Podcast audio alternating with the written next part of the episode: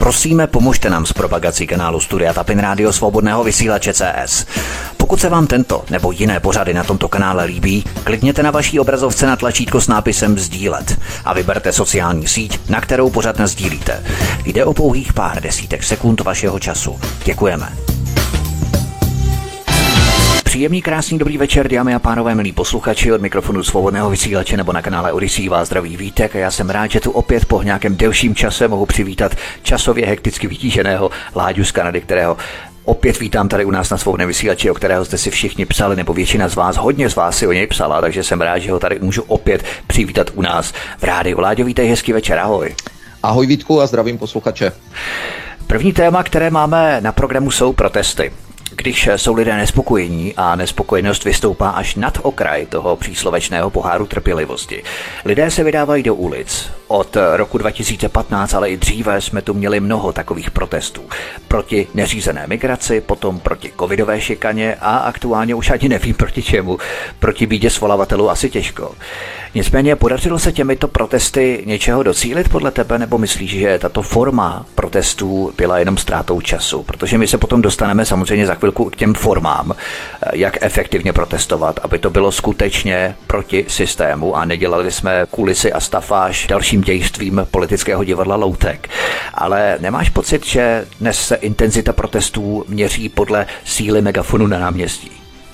No, ono s těmi protesty je to složitější. Kdysi dávno v některých z našich e, pořadů předtím jsme mluvili o protestech v Řecku. A já jsem tenkrát říkal, že protesty jsou sice moc pěkné, ale podívejte se, eh, něco v tom směru jsem řekl, podívejte se, jak, to, jak jim to v Řecku funguje. Jakoby, jo? Tam protestovali dlouhou dobu, hmm. e, hořely auta, hořely obchody a tak dále. Změnilo se něco? Neřekl bych, že se, že se něco změnilo. Potom jsme měli ve Francii dlouhodobé protesty, že jo. A e, já jsem sledoval tady ony ty protesty proti chudobě, jak se říkal, e, onoho, jak se jmenuje, e, Reichl, Reichl, Vrábel a tak dále a tak dále. Takže jsem sledoval ty různé proslovy tam a, a musím říct, že e, jsem se bavil s někým, kdo e, má konexe ve vládě nebo kdo býval ve vládě a kdo se pořád pohybuje ve sférách e, naší české vlády a tak dále. A takže jsem se s tím člověkem bavil a já mu říkám, poslouchej, co říkáš na toho Reichla a, a na ty protesty? A já říkám, můj názor je, že je to sice moc pěkné, nevím, nechci teď říkat, samozřejmě jsou tam takové boje mezi co je, co není a jestli je bohatý a tak dále, do toho Jasně. se vůbec nechci míchat, ale e, já mu říkám, mi to nepřipadá, že by si někdo z tady těch protestů kdykoliv, kdekoliv dělal někdy nějakou velkou hlavu. Já si myslím, že to samé je to v Čechách a ten člověk mi řekl, to máš, to máš úplnou pravdu. Jako ono je dobře, že jsou ty protesty.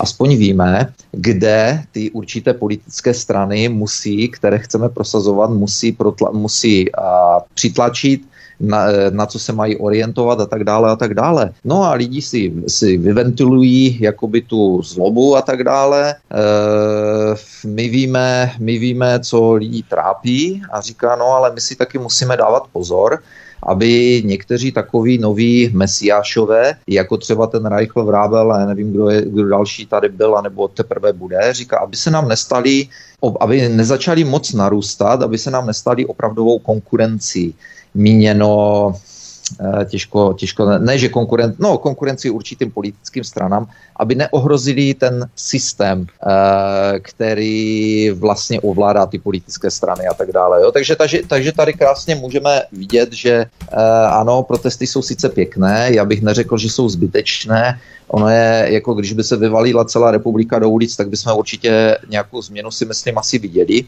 Nicméně já si nemyslím, že e, se těmito protesty cokoliv velkého změní.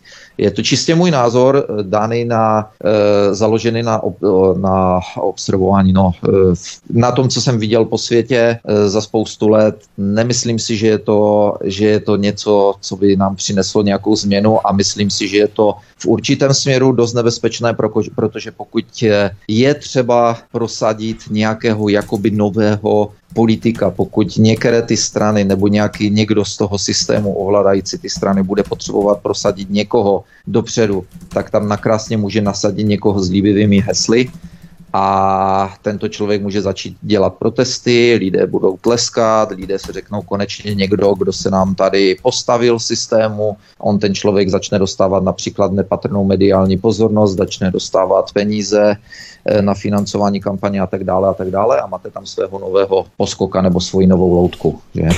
Ono tam je docela problém, že osoba Reichl, která je výhonkem skupiny, kterou reprezentují lidé jako Chvalovský, Berber, Pelta, Havlíček a tak dále a tak dále, tak jestli vůbec má zájem protestovat proti systému, jestli se naopak nechce na tom systému podílet a zařadit se do něj. A... To je zase další věc. Chceš tomu něco doplnit? Já jsem chtěl pokračovat, ale Jo, eh, jedna, jenom, jenom do toho chci, jenom chci říct jednu věc. Eh, ono mi několik lidí tady říkalo, eh, nebo respektive jedna moje kamarádka mi tady říkala, že proč se nezapojíš do politiky, když tady si, jako ty máš na to, ty máš takový přehled a tak dále a tak dále a mluvila mi o tom Reichlovi, o těch o těch dalších lidech a jí říkám, poslouchej, a já si nemyslím, nechci, nechci říkat uh, nic špatného znovu, jako je to jenom můj názor, ale já říkám, já si myslím, že všichni tito lidé jsou tu akorát proto, aby si získali nebo otevřeli svoje, svoje politické strany a, a aby se takzvaně dostali do onoho biznisu. Možná, že má, jako určitě chcou něco změnit, dejme tomu k lepšímu, nicméně pořád se budou zapojovat do tohoto starého prohnilého systému. A tady je jeden velký problém. Já jsem doteď neslyšel žádného z těch mesiášů, z, e, nikoho z vedení politických stran, jsem neslyšel uh, tak nějak popsat eh, základní kámen úrazu naší společnosti, který už je tady přes 120 let a posluchači, kteří poslouchali naše minulé pořady, tak uh, mě mohli slyšet o tom, že jsem říkal, že ten základní problém jsou politické strany, je ten, politický, ten systém politických stran, který tady máme, který byl vyšperkováván nějak přes nějakých 100 let k dokonalosti a tím, že budeme tady volit nové lidi a nové politické strany, strany, ale nezměníme, ne, neziga, nesilegalizujeme lobování, neodkrojíme, uh, neodkrojíme tu pupeční šňuru mezi, mezi já nevím, Evropskou centrální bankou, Mezinárodním měnovým fondem a třeba Světovou zdravotnickou organizací, která nám chystá pěkné totalitní věci, a tak bohužel se nic nezmění, protože ti politici tam nakrásně může, vrável se tam, nebo, nebo e, ten druhý se tam může nakrásně dostat, nakrásně může mít krásné zářné představy, nakrásně může být upřímný, může to myslet upřímně, ale v okamžiku, kdy si otevře politickou stranu, kdy si založí teda politickou stranu a kdy se dostane do toho soukolí, tak zjistí, že si může vyskakovat jenom pocať pocať, protože jestli si bude vyskakovat příliš, tak, mu, tak se mu může taky stát, kdyby se stal třeba hlavní vedoucí stranou v naší republice někdy jednoho krásného dne, tak se může stát, že mu třeba Evropská centrální banka nebo Bank of London, pod kterou eh, patří naší Česká národní banka, tak jim shodí měnu přes noc, když nebude poslouchat. A bude, do několika dnů bude pryč. Takže lidé si musí uvědomit, že problém, problém nejsou politici z Fiala, eh, já nevím, ten ministr Válek a tak dále a tak dále. To jsou, to jsou jenom symptomy. To jsou symptomy rakoviny. Přesně tak, a to je velmi bolestné zjištění. A je to velmi bolestné si přiznat, že svět řídí finanční šlechta a tím pádem žádné protesty nemají smysl v těch intencích, ve kterých o nich uvažujeme, protože vždycky všechno skončí u peněz a zadlužení. A to je potom člověk už jenom krůček od zhroucení a apatii. Takový ten futuristický přístup, necháme se unášet proudem času, protože stejně nic neovlivníme. To je hrozně demotivující potom zase na druhou stranu, jo? když se člověk uvědomí, že v podstatě všechno stojí a padá právě na té měně, na finančních spekulacích, na pupeční šňůře ČNB, zahraniční bankovní kartely, u kterých je naše republika zadlužená až po střechu já nevím, 3 biliony nebo kolik je to korun. Tak. To vlastně, když si dáme dohromady, tak to je to důležité, aby se lidi uvědomili, že vlastně u peněz, u bank to všechno začíná končí. Přesně, přesně to se snažím lidem vysvětlovat a když, eh, když se zeptají, no dobře, a co my s tím uděláme? A co my s tím uděláme, těžko říct. Eh, podle mě, za mě, když už chceme za něco protestovat, když už by byl nějaký mesiáš, který bude mluvit na tribuně na Václavském náměstí a myslel by to opravdu dobře, že by šel opravdu proti systému, tak, by, eh, tak bych očekával, že řekne, že ukáže na toto spojení, té, jak, jak ty si to nazval a profesor Petr Robejšek to taky nedávno nazval, z hodou okolností ve svém videu, kdy řekl, že svět řídí finanční šlechta tak bych očekával od nějakého takového mesiáše, který na to ukáže, který ukáže na to, že se do vlády, do, do vysokých pozic eh, nedostanete bez, jak v Americe, stejně tak jako v Americe, bez silného finančního zázemí za sebou. A kdo vám asi to finanční zázemí bude poskytovat? Kdo vám bude poskytovat mediální zázemí? Všichni už ví, že médi, média jsou absolutně skorumpovaná a prostě dobře jsou ovládána jedním směrem. A to znamená, že lidé musí požadovat eh, za mě zrušení politických stran, v minulých pořadech jsme se o tom bavili, ne. politické strany nemají co dělat na místní úrovni například. Eh, bavil jsem se o tom i s tím člo, ozoním člověkem eh, nebo s těmi zonima lidma, kteří byli ve vládě a tak dále a tak dále a každý z, řekne, z nich řekne, no jo, no je to strašně pěkné, ale tady tenhle systém zastupitelské demokracie, ten systém politických stran je to absolutně nejlepší, co bylo kdy vymyšlené a i když je to skorumpované, i když to nefunguje a musí se to hlídat, eh, tak prostě nikdo nic lepšího nevymyslel, vám řeknou. E, nikdo nic lepšího nevymyslel. Já bych řekl, zastropujme ceny, zastropujme e, platy politiku, protože například v dobách komunismu, e, to už jsem taky, myslím, když si zmiňoval, můj otec pracoval se, s poslancem federálního shromáždění KSČ a ve fabrice. A takže tento člověk, tento federální poslanec, eh, teda tento poslanec federálního zhromaždění komunistické strany byl normálně zaměstnán. A když se federální zhromaždění federálně zhromažďovalo v Praze, tak dostal prostě a dobře volno na, já nevím, měsíc nebo na dva měsíce a jel tam, měl to placené a tak dále a tak dále a pak zase přijel zpátky a zase pracoval ve firmě. Že? Takže e, do, tito lidé nedělali tyto pozice kvůli penězům, nemohli z toho zbohatnout, nemohli, by, nemohli se z nich stát milionáři. To já ti rozumím, a, ale to socialistické prostředí nevybízelo lidi k tomu, aby se nechávali korumpovat, aby provozovali nějaké to klientelistické vazby, jo, tak, korumpované tak, vazby a tak dál. To je, to je další věc, ale co jsem tím chtěl říct, lidé, kteří tam byli i na místních úrovních, tak tito lidé to dělali z přesvědčení, chtěli něco změnit, nebo měli třeba velké ego, OK, ale kdo z těch, co jsou dneska ve vládě na, v, nějaký, v jakýchkoliv pozicích, nemá to ego, toho se prostě nezbavíte. Nicméně, e, lidé to dělali z přesvědčení i na těch místních úrovních, i na těch krajských úrovních, anebo na té federální úrovni, protože třeba něčemu věřili e, a chtěli něčeho dosáhnout. Samozřejmě tam byli mezi nimi i ti, kteří byli čistě jenom prospěcháři, jenom se tvářili, e, chtěli, chtěli se dostat ke koritu, také tam byli, ale ve své podstatě eh, tím, že z politiky nebyl udělaný šílený biznis a doživotní zabezpečení ve vatě takzvaně, tak tím jste tam dostávali jiné lidi. Dneska, když jsou to, eh, když jsou politici velice, velice, velice přeplaceni a mají eh, jistotu toho, že zaprvé budou mít velice dobré důchody, ale navíc na to, když odejdou z politiky, tak mají na ně čekají lukrativní místa, pokud se dobře chovali, pokud dobře schválovali zákony, které jim dali korporace za úkol schválit. Pokud je podepsali, když byli v pozici ministra a e, když odejdou z politiky, jsou pro ně připravená místa, jsou pro ně připravená místa v dozorčích hradách různých firm, kde dostávají miliony dolarů, třeba e, mluvím o Americe, kde dostávají miliony dolarů za nic, jenom proto, že, je tam, že tam dali jméno, jejich jméno na člena rady a to je odměna za to, že krásně fungovali ty čtyři roky, že podepisovali zákony, že schvalovali vakcíny, že schvalovali nové farmaceutické výrobky, že schválili změny územního plánu a tak dále a tak dále. Tohle je třeba zrušit. Tohle je třeba e, nějak ilegalizovat a jak říkám, jako e, to dnešní politika přitahuje takovéto lidi, protože ví, že to je nejlepší, jeden z nejlepších biznisů. Dostat se na určitá místa politické je jeden z nejlepších biznisů. E, někde jsem slyšel, e, které ministerstva jsou velice lukrativní a na, který, na kterých ministerstvech se nedá nic moc vydělat. A jaká je tlačenka, prostě jaký je boj v různých politických stranách o to, aby se dostali na to určité ministerstvo, protože tam se dá vydělat největší škvára takzvaně. Takže tohle, tohle, je, tohle je kámen úrazu. A to bylo jaké ministerstvo? Jenom tak Já už si to nepamatuju, to, to si nepamatuju. Vím, že obrana, vím, že obrana a zdravotnictví byly jednoznačně nejlukrativnější, jako jo, tam je Eh, to je i v Americe vlastně eh, tak samo.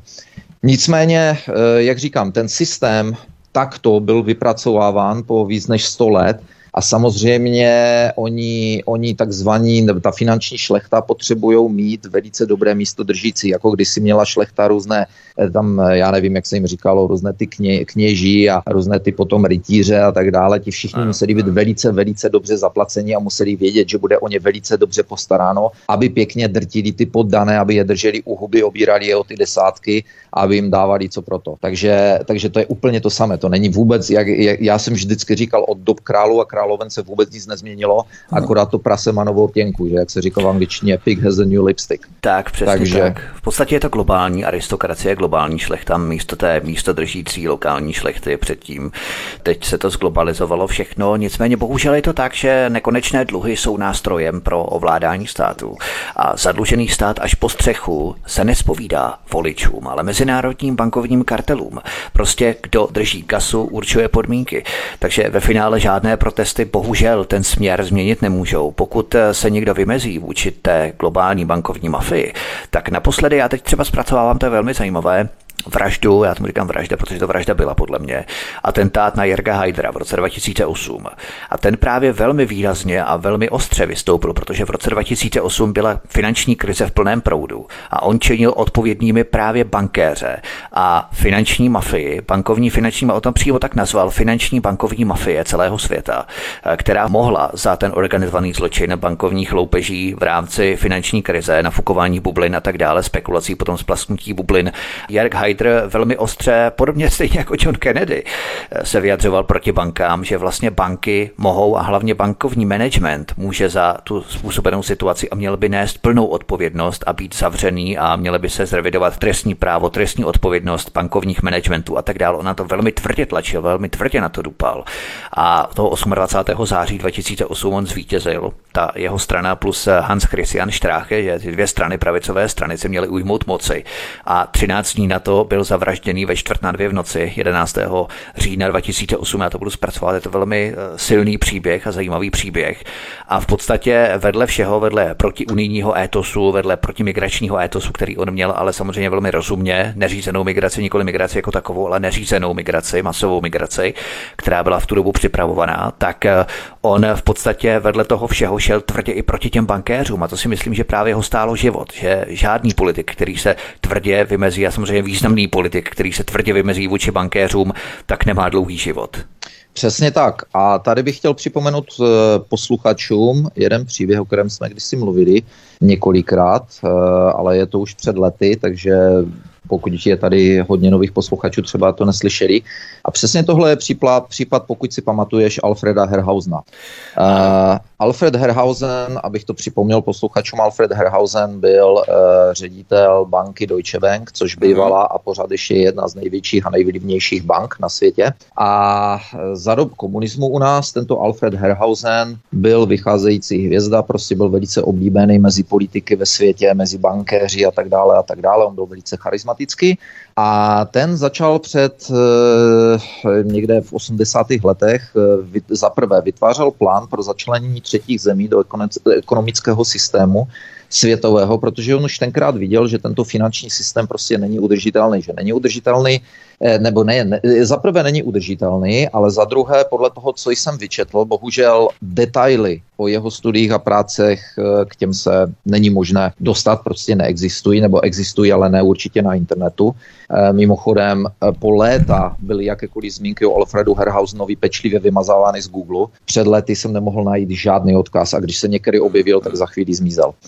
A e, takže on měl takový finanční, on přišel v, v podstatě, pokud jsem tomu dobře rozuměl, tak on přišel na to, že když se třetím zemím nebude, o, když se třetí země nebudou, takzvané třetí země, nebudou okrádat o, o jejich nerostné suroviny a nebude se jim tam drancovat všechno. A tak když se jim, eh, když se jim dají půjčky, bez toho, aniž by se za to něco chtělo, do té doby, než se ekonomicky vznesou takzvaně, než se postaví na určité nohy a teprve potom ze svého ekonomického výkonu budou odevzdávat nebo budou splácet ty půjčky, tak to bude pro občany takzvaných západních zemí eh, pořád, daleko přínosnější podle jeho modelu. Ano, zní to divně trochu, ale e, podle něho prostě a dobře to okrádání a drancování těch třetí zemí není zrovna to pravé a v podstatě možná, že do toho, e, že přemýšlel i geopoliticky, že pra, právě proto, že, že to takto dělají, tak budou vznikat různé konflikty a tak dále a tak dále.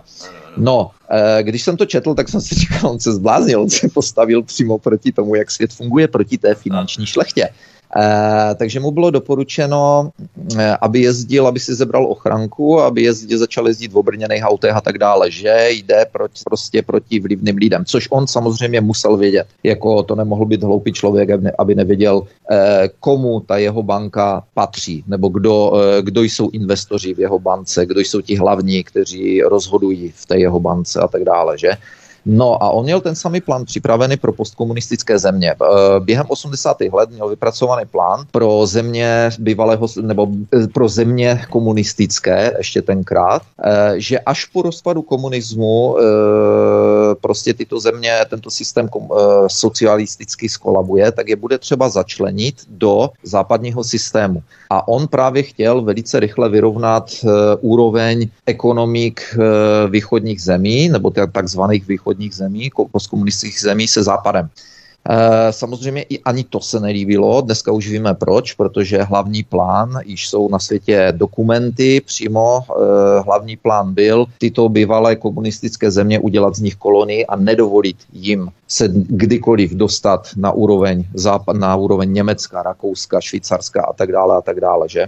Eh, vzpomínali jsme i dopis, který, nebo dopis, nějaký takový dopis, kde, teď si nepomenu, nespomenu, jestli to byla Evropská centrální banka, nebo která banka si stěžovala na Klauze, když byl ministr financí, že dostatečně rychle neimplementuje nárůst, nárůst uh, uh, inflace a nárůst nezaměstnanosti a rušení firem v Československu. Jo? Takže tady, tady byl jasný důkaz toho, že prostě plán byl zlikvidovat hospodářství a nezávislost bývalých komunistických zemí a udělat z nich závislé kolonie.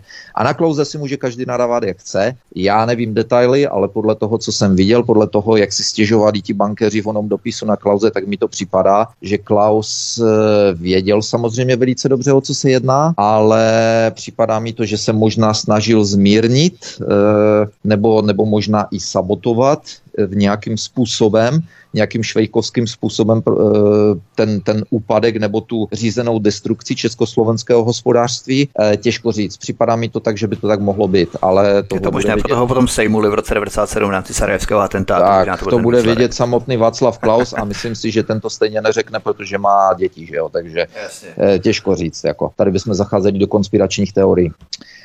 Takže tento uh, Alfred Herhausen uh, měl připravený plán pro komu- postkomunistické země, no i přišel Uh, přišlo září, říjen 89, začaly, začaly, začaly jakoby padat zdi, jak tomu říkám.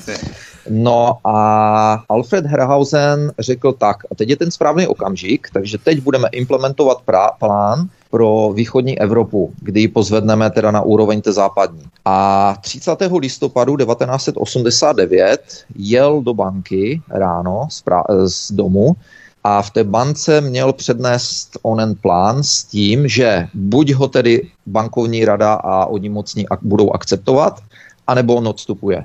A po cestě do práce, pár bloků nebo pár ulic od jeho domu, e, projížděli jeho dva obrněné Mercedesy, on seděl v druhém Mercedesu, projížděli po ulici, e, oplot nebo označku bylo opřené jízdní kolo, na jízdním kole byla aktovka a když projížděl jeho Mercedes, ten druhý, myslím to byl, zrovna zadní dveře, když měli to kolo s tou tu aktovku na tom kole, tak prostě tam vybuchla ona já nevím, jak se tomu dá říct, štítová bomba, to znamená bomba, která letí jenom jedním směrem, dokáže prorazit pancíř a e, Alfreda Herhausna zabila. To má svědčí o interních informacích, že v podstatě atentátníci věděli, jaký z těch dvou Mercedesů uh, Jednak to a jednak uh, to musí být velice sofistikované spouštěcí zařízení, protože to se spouští takzvanou laserovou závorou, a to znamená, že to musí být načasované na zlomky sekundy, poněvadž to auto jede určitou rychlostí a ty se musíš trefit přesně do těch zadních dveří, hmm. že? Kor na tu dobu si musíme kdyby to bylo před 30 lety, že? Tak ta technologie taky nebyla tak vyvinutá tak, jako dneska. A dobře, že to zmiňuješ, protože jsem našel dokumenty vyšetřování oné vraždy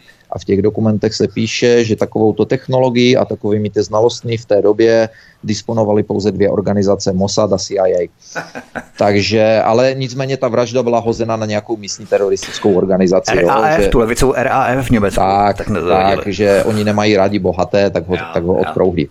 A e, takže z aktovky, kterou tam měl, údajně podle toho, co jsem četl, tak se mělo ztratit, myslím, pár stránek, eh, já už si nepamatuju, jestli to bylo 11 stránek nebo kolik stránek, eh, dokonce co se týkalo Československa hmm. z nějakého důvodu. Jako bylo jasné, v, tom, v těch vyšetřovacích spisech jsem četl, že tam musel být do toho zapojen někdo z jeho ochranky přímo z těch dvou Mercedesů, protože uh, věděl, věděli přesně, co se má ztratit. A mimo jiné šofér toho jeho Mercedesu byl uh, jenom jakoby lehce poraněn Jasně. a odvezli ho do nemocnice, ale nic mu nebylo.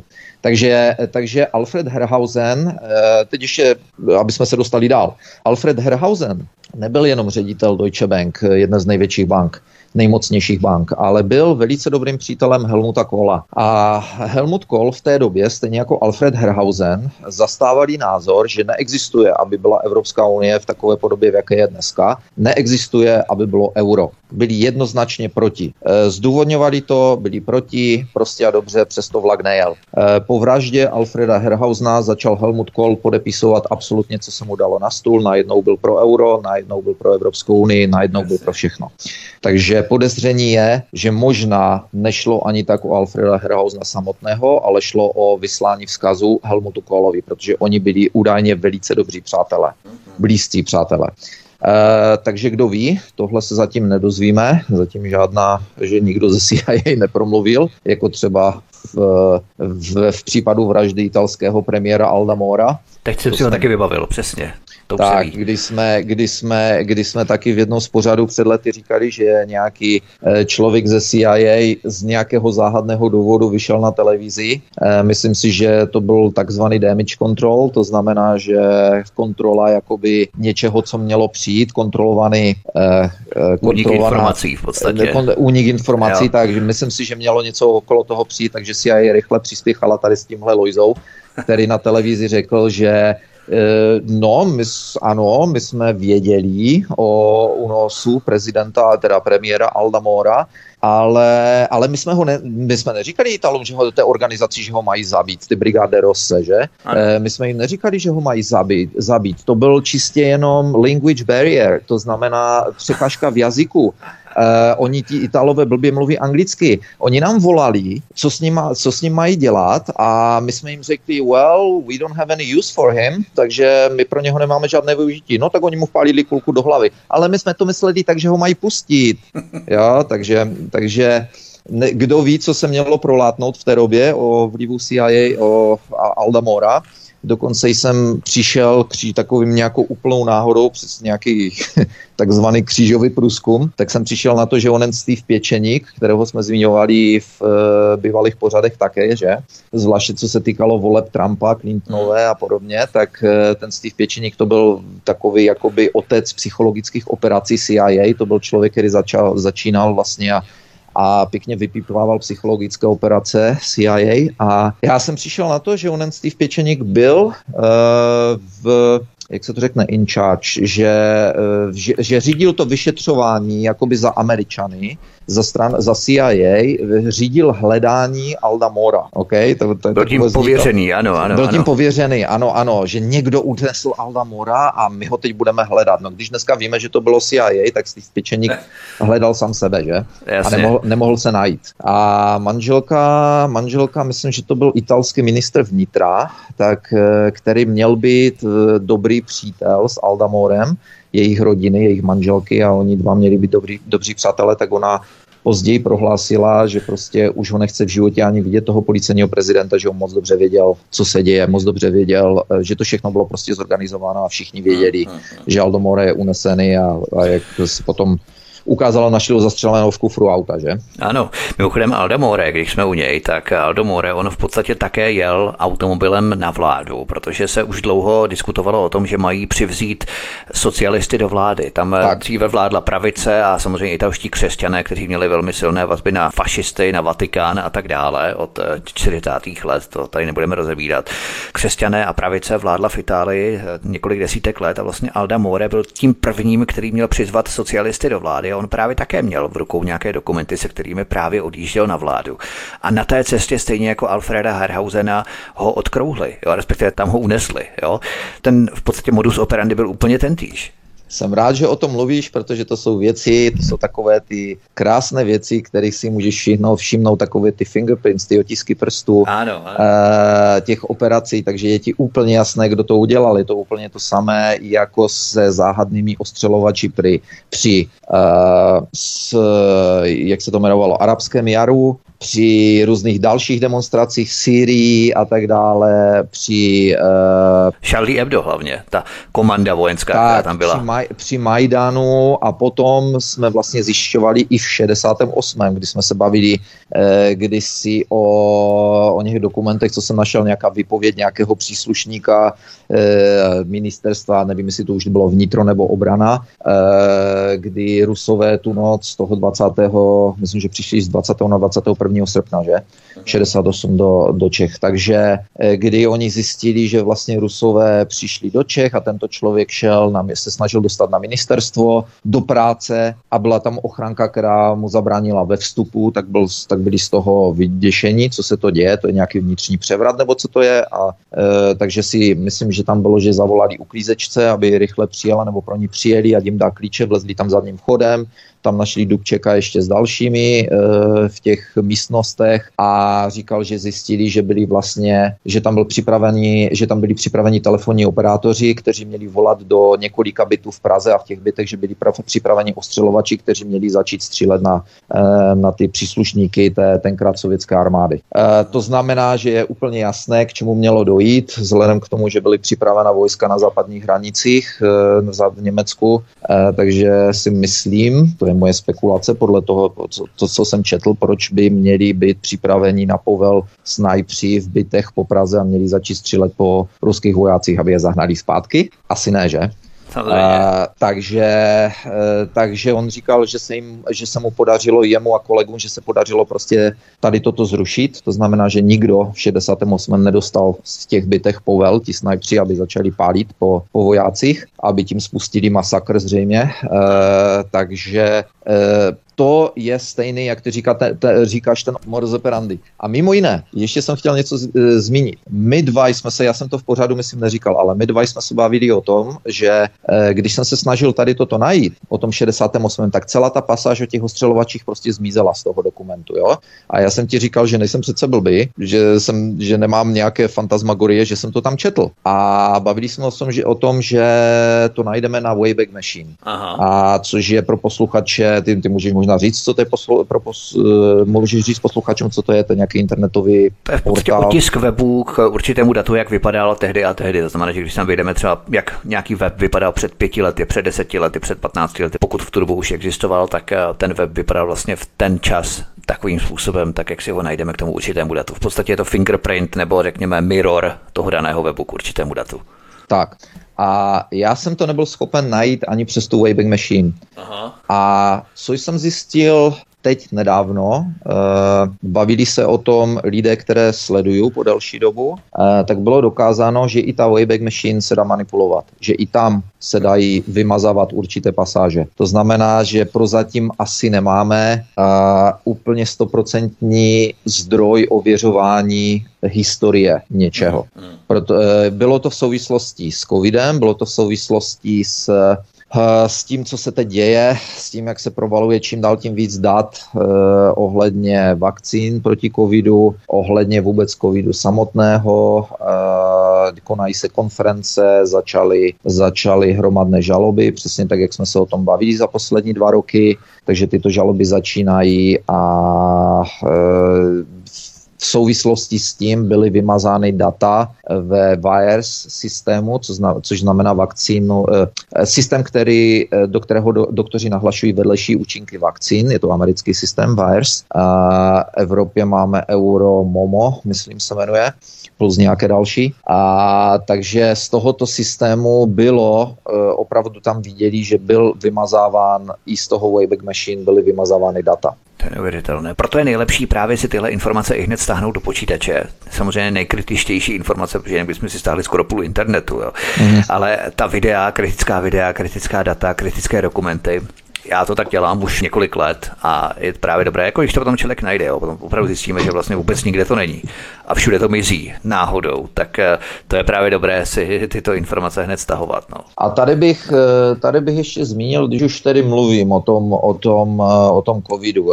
Já se tady setkávám v Čechách s názorem, když o tom začnu mluvit, tak spoustu lidí mi řekne, a koho zajímá už covid, ten už je pryč. Jasně. Ten už je pryč, jako koho to zajímá, to už se nevrátí. A já tady každému říkám, že mám obavu, že se to může vrátit ne přímo covid, ale něco jiného. A ono, uh, upřímně si myslím, já nevím, za ty naše roky, co děláme ty pořady, já jsem si tak uvědomil, nebo mi řeklo několik lidí, že vždycky jsme tak dva, tři, dva, tři roky dopředu s tím, co se stane. Eh, já nevím, jestli ty máš ten pocit, ale například eh, o spoustě věcí, co se covidu týče, eh, vím, že jsme se bavili někdy, kdy to bylo na jaře 2020, kdy jsem říkal, že onen celý covid je v podstatě nástroj na kontrolovanou demolici ekonomie. Jestli si vzpomínáš, tak já jsem říkal, že v roce 2019 začala propukla finanční krize světová naplno a hrozil prostě šílený pád. Tady se vracíme zase k těm bankéřům. A bylo, hrozilo to, že budou bankéři vlastně e, dáni jakoby na světlo, že na ně bude posvíceno a že se vlastně, že by si hodně lidí mohlo uvědomit, že celý tento systém je v rukou pár lidí, kteří ovládají pár bank světových a potažmo zbytek, zbytek dolů v pyramidě, to znamená, mluvili jsme o BlackRock, Vanguard, State Street a tady těchto organizacích. A e, tudíž toto, tento pád hrozil v roce 2019 a centrální banky ke konci roku 2019 tiskly peníze jako vstekle a vím, že někteří majitelé významných fondů investičních e, velkých a lidé z Wall Street se začali ptát, co se to děje o nich centrálních bank. Z jakého důvodu, e, z jakého důvodu je tady panika. No a nedostali odpověď. To znamená, že nastala ve finančních trzích na Wall Street a podobně nastala panika komple- jako všeobecná. A, a on ti najednou vyletěl ve Wuhanu netopír z jeskyně a špatně ho uvařili. A najednou, najednou se světová ekonomika, najednou všichni souhlasili s tím, že světová ekonomika se zastaví, že začne klesat, že, zač- že se začnou zavírat biznisy, že lidé přicházejí o peníze, bankrotují a tak dále a tak dále. A všechno bylo v klidu. A na bankéře nebylo poukázáno, bylo poukázáno na vírus. Navíc ještě kromě toho i teroristi si vzali dlouhodobé volno, protože i teroristi už vlastně nebyli potřeba. Takže já jsem říkal tenkrát, myslím, že to bylo v tom 20, na jaře 2021 z našich pořadů, že tohle to je čistě jenom nástroj na kontrolovanou demolici onoho finančního systému, který by skolaboval stejně. Možná by nadělal daleko více škod, protože kdyby to skolabovalo takovým způsobem, že by lidem došlo, že v bankách nejsou peníze, lidé by se vrhli na banky a tak dále a tak dále, banky by museli zavřít, nastaly by nepokoje, mohlo by dojít k občanským nepokojům nebo případně válkám, případně i ke konfliktům. Tudíž z druhé strany použití takovéto cesty, takovéhoto víru, eh, takzvaně k stabilizaci situaci finančního krachu eh, se zdá být i logickým a lidé žádné bankéře z ničeho neobvinují. A neobvinuje, jak, jsem, jak jsme se zmínili, neobvinuje a je ani nikdo z nových mesiášů na různých, na různých protestech proti chudobě a tak dále. Což mi říká, že tito mesiášové nejsou, buď to neví, e, netuší, kdo, jak systém funguje, anebo jsou nástroji možná toho systému, anebo prostě a dobře ví, jak systém funguje, nástroji toho systému nejsou, ale jsou to prostě a dobře hráči, kteří se chcou dostat moci a a hrát onu hru a, a dostat z toho ty svoje brebendy. Že? Teď se tedy vrátím ještě k tomu covidu, kdy nedávno vyšly dokumenty na světlo boží, e, začaly vycházet jeden po druhém, je to, v, pro, je to v rozmezí posledních měsíců, kdy se vlastně začíná zjišťovat, že veškerá, veškerá, jak se tomu řekne, veškerý narrativ celého covidu byl od začátku řízený americkým ministerstvem obrany. A to se týká úplně všeho. To se týká kontroly médií, kontroly vědců a tak dále a tak dále. Doktorů a podobně.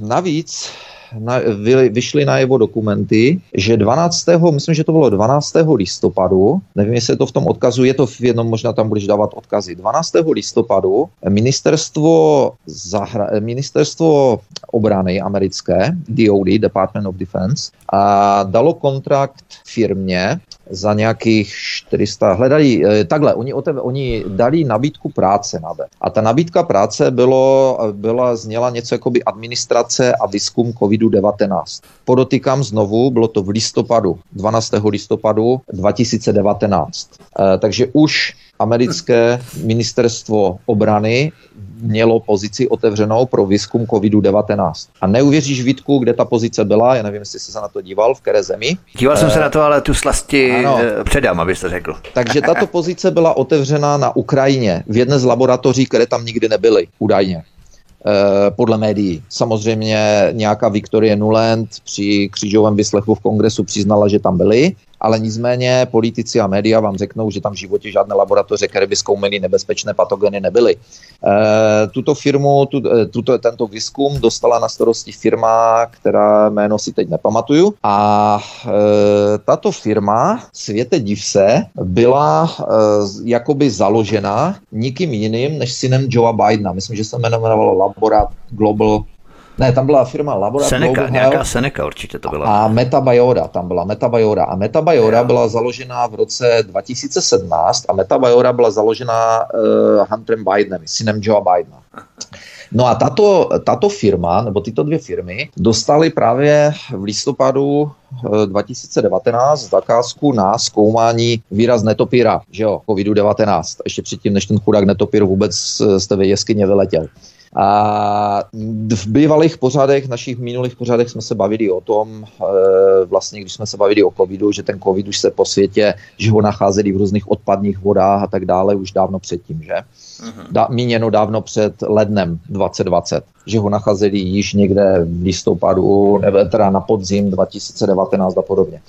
Takže tady máme částečně odpověď. Meta, eh, ono v těch důkazech, které, nebo v těch materiálech, které vlezly na povrch, tak tam se dokonce mluvilo o tom, že eh, očividně oni ten výzkum toho výraz netopíra nedělali jenom na Ukrajině, dělali ho opravdu i v tom Wuhanu a tam se mluvilo o tom, že z toho Wuhanu už jim dvakrát něco uteklo. Eh, o tom jsme se také, myslím, bavili v tom roce 2020, eh, když jsme mluvili o nějakém věci, který říkal, že který spekuloval nad tím, jak mohl ten virus utéct z laboratoře, že? ale říkal, že ten virus je prostě a dobře uměle vytvořený, což už dneska víme. E, nicméně Hunter Biden založil tuto firmu, dostali, ta firma dostala kontrakt v roce 2019 na výzkum výrazné topíra a e, někteří posluchači možná budou vědět, e, bavili jsme se o tom také, že někde v roce 2020 přiletěl, e, přiletěl Joe Biden na návštěvu Ukrajiny nebo to bylo předtím vlastně, pardon, to bylo před rokem 2020, e, eh, přiletěla na všivu Ukrajiny a zjistil, že nějaký generální prokurátor ukrajinský se dívá na jeho syna Huntera, na jeho působení jednak ve firmě Burisma, v energetické firmě, což bylo doteď jakoby tak dáváno, že to bylo kvůli firmě Burisma, nicméně v těchto dokumentech vyplývá, eh, že on generální prokurátor se díval právě na výzkum v těch záhadných amerických laboratořích a na spojení s Hunterem Bidenem a s rodinou Bidenových. A Joe Biden tam přiletěl a řekl, OK, máte dostat eh, jednu, eh, jeden bilion amerických dolarů pomoci. Eh, já budu odlítat za 6 hodin. Jestli nebude ten generální prokurátor vyhozen, žádnou pomoc nedostanete. A když mu bylo řečeno, no vy ale nemáte jako pravomoc, to má jenom prezident Spojených států, on byl tenkrát viceprezident, že? To má jenom prezident Spojených států tuto pravomoc. On řekl, tak mu zavolejte, ale prostě dobře peníze nedostanete. No a chválil se s tím na kameře při meetingu na Council of Foreign Relations, je to do dneška k nalezení, myslím, že na YouTube možná, kdy se tam smál, plácal se do stén a říká, sanova bič, oni ho vyhodili. Představte si, než jsem odletěl, oni ho vyhodili. No a skončilo vyšetřování Huntera Bidena, skončilo vyšetřování buddhismy, skončilo vyšetřování eh, o, o něch laboratoří, skončilo vyšetřování Metabajora, že? Takže e, to vypadá prozatím, že veškerý, jak jsem řekl, veškerý narrativ kontrola informací o covidu a o všem okolo covidu bylo a je pod kontrolou amerického ministerstva obrany. Takže s tím, jak jsem viděl teď, že podepisujeme nebo že budeme podepisovat, nebo už se snad podepsali smlouvy tady o na, stěhování našich přátel a jejich vojsk tady, tak jsem zvědavý, kolik laboratoří nám postaví no. tady třeba. Toho se taky docela obávám. Nicméně nejenže americké ministerstvo obrany, mimochodem ne zdravotnictví, ale obrany, toho se všímeme, to bylo ministerstvo zdravotnictví a bylo ministerstvo obrany, tak eh, z toho si už můžeme tak trochu odvodit, že COVID byl bojovou operací a ne zdravotní, tedy primárně. Ale americké ministerstvo obrany nejenže začalo najímat výzkumné pracovníky na COVID-19 několik měsíců před vypuknutím uh, fejkového covidu, ale ještě navíc to bylo z Ukrajiny. To je kol, panečko. Takže to nám dává vlastně další souvislost, jak si o tom hovořil s těmi biolaboratořemi na Ukrajině, které kdyby nebyly zničené v předchozím roce, tak bychom to možná měli ještě další mutaci covidu od těch pracovníků na Ukrajině, že? Samozřejmě to je jenom spekulace, samozřejmě, ale mohli bychom to celkem logicky očekávat. Kdo ví, co by se tam dělo. Taktež jsme kdysi zmiňovali uh, něco o tom, že před lety byl inzerát v New York Times, že, hledají, že se hledají američané, kteří mají ruský původ, kteří se narodili v Rusku na výzkum DNA na výzkum léku a tak dále a tak dále. Pak se prolátlo, že to je spíš jako asi na výzkum toho, jak by se dali vymytit rusové pomocí nějakých, pomocí nějakých látek. A teď, když si uvědomíš, že ten, ten výzkum těch patogenů byl přímo na Ukrajině eh, dělán, tak to také eh, vzbuzuje otázku, jestli to nemělo být kvůli, mm, eh, jestli to nemá s tím něco společného. Nicméně to jsou čistě spekulace, ale tady se vrátím k tomu, k té námítce, s kterou se tady setkávám v České republice, že COVID už dávno pominul a nic takového už nikdy nebude, že to lidi na, že lidé už na to nikomu neskočí a tak dále. To jsou všechno pěkné představy. Nicméně Světová zdravotnická organizace má podepisovat, nebo respektive o něch 193 nebo 4 zemí, eh, které jsou, které jsou ve Světové zdravotnické organizaci, tak mají podepisovat smlouvu, díky které se vzdávají pro případ pandemii v oněch zemích kompletně kontroly nad tou zemí a kontrolu v podstatě přebírá Světová zdravotnická organizace. Brojí tomu teďka v Americe a ve spoustě západních zemí. Eh, a je to velice, velice nebezpečná věc, poněvadž eh, Světová zdravotnická organizace se může rozhodnout, nemusí, očividně nemusí vůbec podkládat své takzvané zjištění, ničím, ale prostě a dobře obrazně řečeno, jednoho dne zazvoní třeba prezidentovi nebo premiérovi telefon, nazdar, tady Lojza ze Světové zdravotnické, máte u vás pandemii nějakého moribundu a přebíráme kontrolu nad vaší zemí. Tudíž posíláme, tam, posíláme vám tam dávky, několik letadel, tolik a tolik vakcín, napícháte každého čtyřikrát, e, posíláme vám tam léky a tak dále, nebudete nikdo, nikdo nebude vycházet z domu a podobně. A vaše vláda nemůže udělat vůbec nic podle této smlouvy. Prostě a dobře nemůže udělat vůbec nic. Právo, mezinárodní právo, které vlastně rozbourává úplně ten koncept suverenity jednotlivých států. Vlastně ty vlády už potom působí jako jakýsi druhořadý místo držící který vlastně nemá vůbec žádné pravomoce na tou svou zemí. Říšský protektor bude Přesně, vláda. To je, ano, to je neskutečné. To, co, to samé, co dělal Heidrich u nás, tak to samé, v to samé se obrací takzvané národní vlády, že? protože e, že jo, onen samotný Klaus Schwab, který je vykonavatel různých e, pokřivených agent těchto mocných lidí, té dobře finanční šlechty, tak e, samotný Klaus Schwab se v, Eh, rozpisoval ve svých knihách a, a propaguje to otevřeně, eh, že vlastně národní státy nemají existovat, národní vlády nemají existovat a tak dále a tak dále, že, že, že je to třeba zlikvidovat, že je třeba prostě jednu vládu.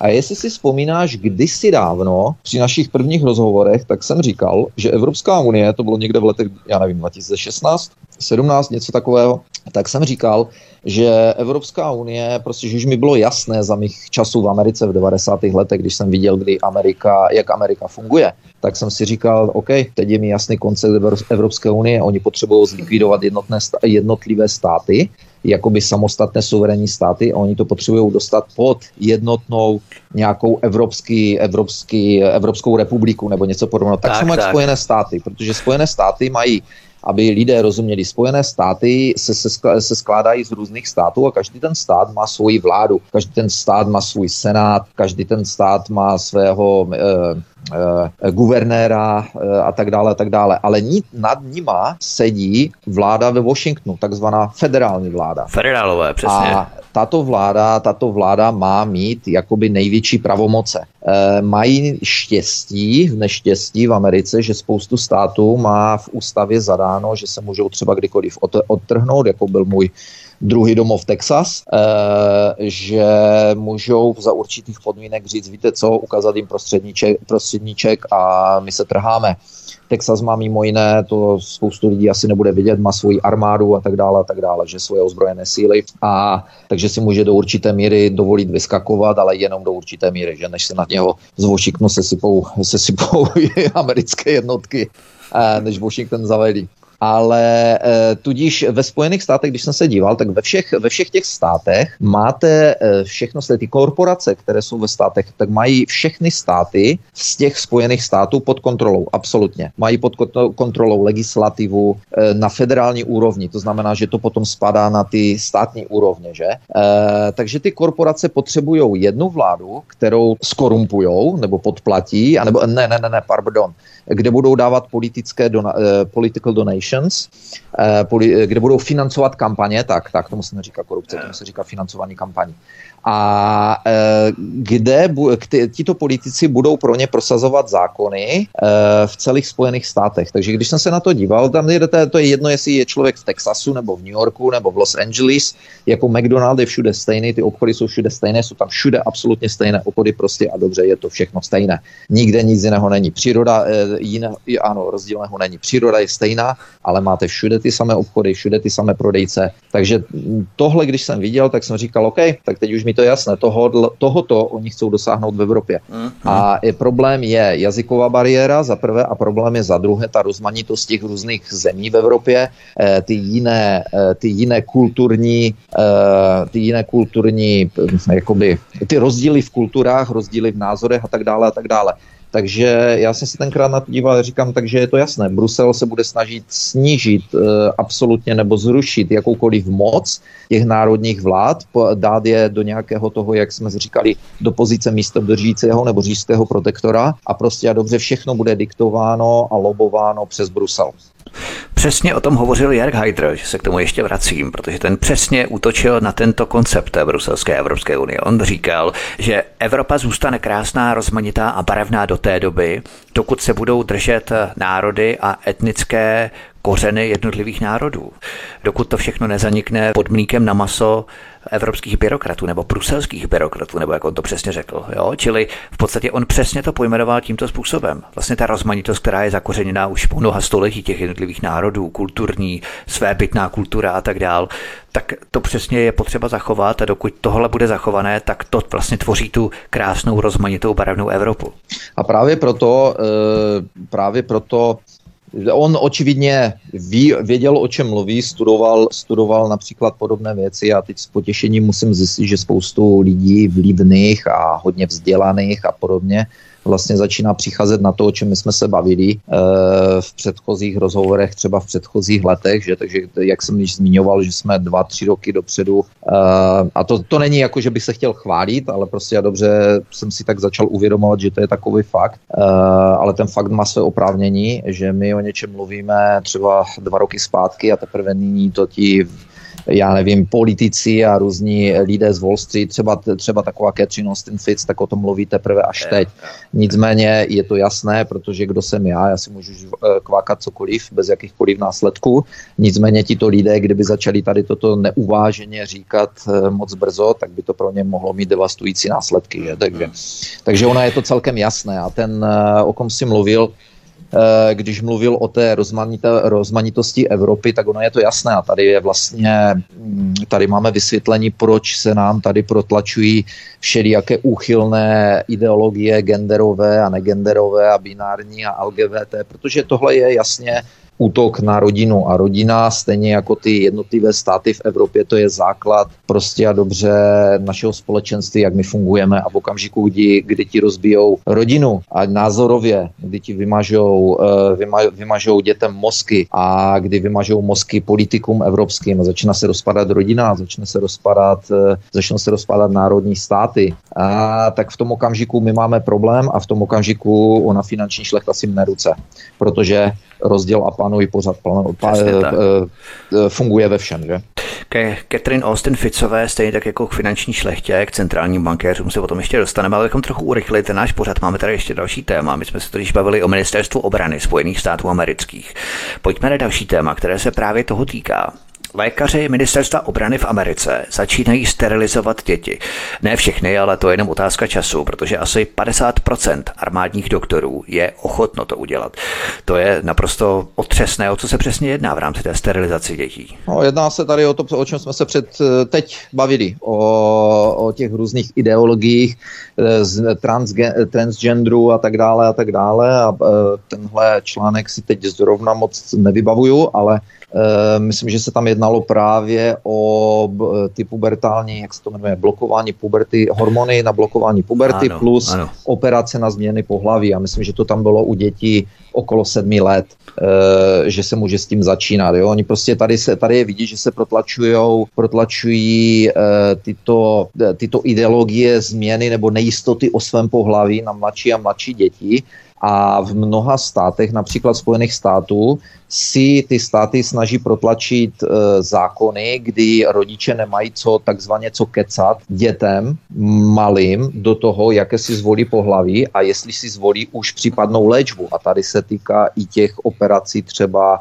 e, jakoby e, genitálí a tak dále na změnu pohlaví. Jo? A právě ti doktoři, myslím, že to bylo, že ti doktoři, že tam byl dělaný průzkum, nebo co to bylo mezi těmi doktory z toho Department of Defense a že nějak okolo 50% z nich eh, mělo s tím souhlasit, něco takového tam bylo. Další téma tím je škola v americkém státě Vermont. Tam neoliberální stoka dosáhla nové úrovně a ve škole totiž poslali rodičům páťáků upozornění, že se zakazuje používání slov kluk a holka. To by nás už ani nemělo udivovat, protože na to jsme celkem zvyklí právě z těchto končin, ale oni šli ještě dál.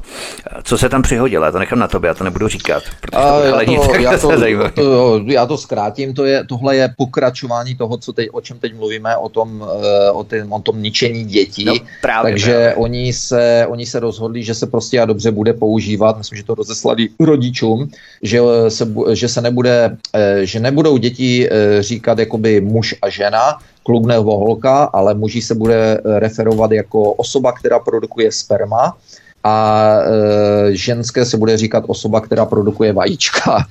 Takže takže jako ty úchylárny, ty úchylárny prostě, eh, jak, se, jak já říkám, úchylům se mě meze nekladou v západním světě a oni vymýšlejí čím dál tím větší a větší jakoby ptákoviny, že samozřejmě možná posluchači budou vidět o tom, že v amerických školách v některých eh, prostě a dobře se dítě prohlásí za kočku a oni, oni je v tom i podporují, dokonce jako ty školy a učitelé, aby se prohlásili třeba za nějaké zvířátko. Jak se cítíte? Cítíte se jako kočička nebo pejsek, tak přijďte v převlečení. No a oni jim potom musí udělat uh, misky na to, aby tam mohli se najíst jako kočička jo. nebo pejsek a napít a dokonce jim tam dávali i ty, i ty ze štěrkem ty bedinky, aby se tam mohli vydělat eh, na to, jo. e, takže to, jak říkám, jako tohle, tohle už je takový absurdistán, že to už není možné, jako co se tady, co se děje. A nedávno jsem mimochodem viděl do, celé dobré video, ze slovenského, myslím, že to je parlamentu, nějaký Milan Uhrik se myslím jmenuje, a ten tam, ten tam dokonce hřímal tady o tomhle tom, co se to snaží, co se to snaží protlačit vůbec jako tady těmto dětem. A spoustu lidí se ptá, říkali, jak je to možné, to se všichni zbláznili ve stejný, eh, ve stejný čas. Ne, nezbláznili se všichni ve stejný čas, to je proto, protože ministerstva školství jsou infiltrována neziskovkami, nebo vlády jsou infiltrována různými neziskovkami a jsou si těchto neziskovek patří například vykonavatelům moci finanční šlechty, jako jsou George Soros že, a Klaus Schwab a tak dále. A Soros ten se nikdy netajil s tím, že prostě chce ovládnout vzdělání. Mimo jiné něco takového prohlásil i o vzdělávacím systému v Čechách. A bavili jsme se také o tom, že v Rusku e, tyto organizace se očividně asi zřejmě profiltrovaly i do Ruska kdysi po pádu Sovětského svazu. A Ruská duma minulý rok řekla, že e, bude chtít vystoupit z takzvaného milánského systému, pokud si to dobře pamatuju. A musel jsem se na to zeptat, co to je ten milánský systém a bylo mi řečeno, že to je právě něco podobného jako máme v západní Evropě a mimo jiné i v Čechách, kdy neziskovky prostě a, tlač, eh, prostě a dobře tlačí na e, určité změny v osnovách. E, v Americe potom ti čtou ti uchyláci, ti drag queens, což jsou chlapí na čančani jako baby, ale jako šílené úplně, úplně monstra a ty tam čtou dětem a, a různé sexuální knížky a tak dále. No, to... Ale pozor, Láďo, to si přece zaznamenal tu kauzu tady v České republice, že v Brně v Mahenově knihovně právě onen drag queen, chlap, co jako žena, nebo žena, co jako chlap, já nevím, tak tam právě předčítal knížky taky dětem. To znamená, Nekece, že to už to tady, jo? Je, ano, to je velká kauza, teď obrovská kauza, vím, že jsi o tom neslyšel ještě, jo. V to Mahenově tom... knihovně v Brně, to je teď obrovská kauza, to na internetu, tam právě drag queen předčítal dětem literaturu. To je to no, tak to, tak, to máme, tak to máme tady. A tohle je, tímhle se obloukem, oklikou zase, zase vracím k tomu, co jsem řekl, že politické strany jsou v podstatě rakovina tohoto systému, poněvadž toto je umožněno právě proto, že existují, nebo tak ne právě proto, že existují. E, tyto, tyto neziskovky v podstatě přes lobbysty ovládají minist, třeba ministerstvo školství v tomto případě, OK? Takže ono je docela jedno, který minister z které politické strany tam bude. E, ta neziskovka a ten určitý lobista nebo ta určitá lobistická skupina nebo firma mají takovou moc, že když zavolají, tak onen minister bude stát v pozoru, ať je z kterékoliv politické strany chce. Protože když nebude stát v pozoru, tak půjde od válu. Tím pádem ztratí svoje velké brebendy, ztratí výhody, ztratí budoucí pozici, až odejde z politiky a tak dále a tak dále. Takže tady e, to je to, co říkám lidem, vám nevládnou, vám nevládne Fiala, vám nevládne nějaký Rakušan, vám nevládne nějaký Válek nebo takhle. To jsou loutky, to jsou pajduláci, kterým je třeba odstřihnout špagátky, ti se zhroutí a budou úplně vyřízení. Vám vládnou lidé, o kterých jste v životě neslyšeli a pro které jste nikdy nevolili. Přesně tak, takže když stojíme u katedry ve třídě v Americe ve Vermontu, tak neřekneš ahoj kluci a holky, ale řekneš ahoj osoby produkující spermie, ahoj osoby produkující vajíčka. Ne, taky, to, to taky tě, to, tě, to tě musím opravit, to taky neřekneš, protože si zapomněl, na, e, zapomněl si na to, že tam může být někdo z těch dalších 170 pohlaví, který se identifikuje, identifikuje jako nevím co, jako něco a ta, ten, tento, ta, toto něco může být dotčeno, že si ho vynechal. To je prostě, z, zaregistroval si, eh, zaregistroval si případ eh, toho transvestity nebo transgendera, nebo co to je za osobu, která dělala v americké vládě na ministerstvu energetiky a měl na starosti eh, jaderný odpad? Ne, tak Nevím. tento odpad jsem nezaznamenal. Hele, Uh, nevím teďka jméno, teď nejsem u počítače, takže se na to nepodívám, ale to je člověk, eh, běhaly jeho fotky na internetu minulý rok, prostě vyholená hlava, knírek, ženské šaty, vysoké podpatky, nechával se fotit s předními politiky, OK, na nějakých gala show a podobně. No prostě uchyl největšího zrna, tak dostal samozřejmě nějakou velkou pozici, takže měl na starosti e, něco s jaderným odpadem. No a onen, onen uchylák e, byl minulý rok na podzim, někde cestoval a na letišti ukradl kufr že když se vyzvedaly kufry, tak tam byl nějaký kufr designerský a hodou okolností to bylo od modní designérky. On ten kufr ukradl a odnesl si ho domů, že byly tam nějaké šaty ženské a tak dále a tak dále. No díky kamerám na letišti samozřejmě se na to přišlo, kdo to byl, tak si přišli k němu domů a teď jeho omluva byla, policajti tam přišli, jeho omluva byla, ježiš, já jsem omylem vzal jiný kufr a já jsem se z toho tak mentálně sesypal, že jsem nevěděl, co s tím, tak jsem to, tak jsem si asi zkoušel šaty, že? A Eh, teprve až teď, eh, z hodou okolností, kdy to, no říkám, bylo to na podzim a až teď teprve s ním začal soud a myslím, že mu hrozí, mám tušení 15 let vězení, což teda jako musíme zatleskat a akorát by mě zajímalo, do které části vězení ho strčí potom, až ho odsoudí. Doufám, že ne do ženské, ať si, ať si užije, teda když to být ženská, že ho strčí mezi chlapy. No ještě ve sprchách to bude docela legrace, aby se chlap pál ohnout pro mídlo, které spadne. Nicméně pojďme na další téma, které tady máme. nejhorší spodina z banksterské mafie, tedy centrální bankéři, tak ti začínají obvinovat oběti jejich megaloupeží a organizovaných finančních drancování veřejných rozpočtů. Těmi oběťmi jsme samozřejmě my lidé. O co přesně jde, tady ten článek, který tady máme, o co přesně jde v rámci centrálních bankéřů? E, jde o to, o čem jsme se bavili. E, jde přesunout e, jakékoliv podezření nebo jakoukoliv, jakoukoliv vinu z beder bankéřů a politiků na bedra občanů. A to vidíme, tady tu snahu vidíme v poslední době dnes a denně. Vidíme to, eh, je to prostě a dobře opět kontrolovaná demolice ekonomie, která se nemůže udržet. Takže aby, lidé, aby lidem náhodou nedošlo, že vlastně za tohle může tento finanční, tento neudržitelný finanční systém, no tak jsou nám nabídnuty různé systémy udržitelného rozvoje například Světového ekonomického fóra, a pak tady máme politiky, kteří nám vykládají, jak eh, jsme si žili nad poměry. Sam všichni si pamatujeme krizi v Řecku, která byla eh, zdůvodňovaná tím, že důchodci vydělávali příliš hodně peněz v Řecku, nebo dostávali příliš vysoké důchody, jestli se na to pamatuješ, že?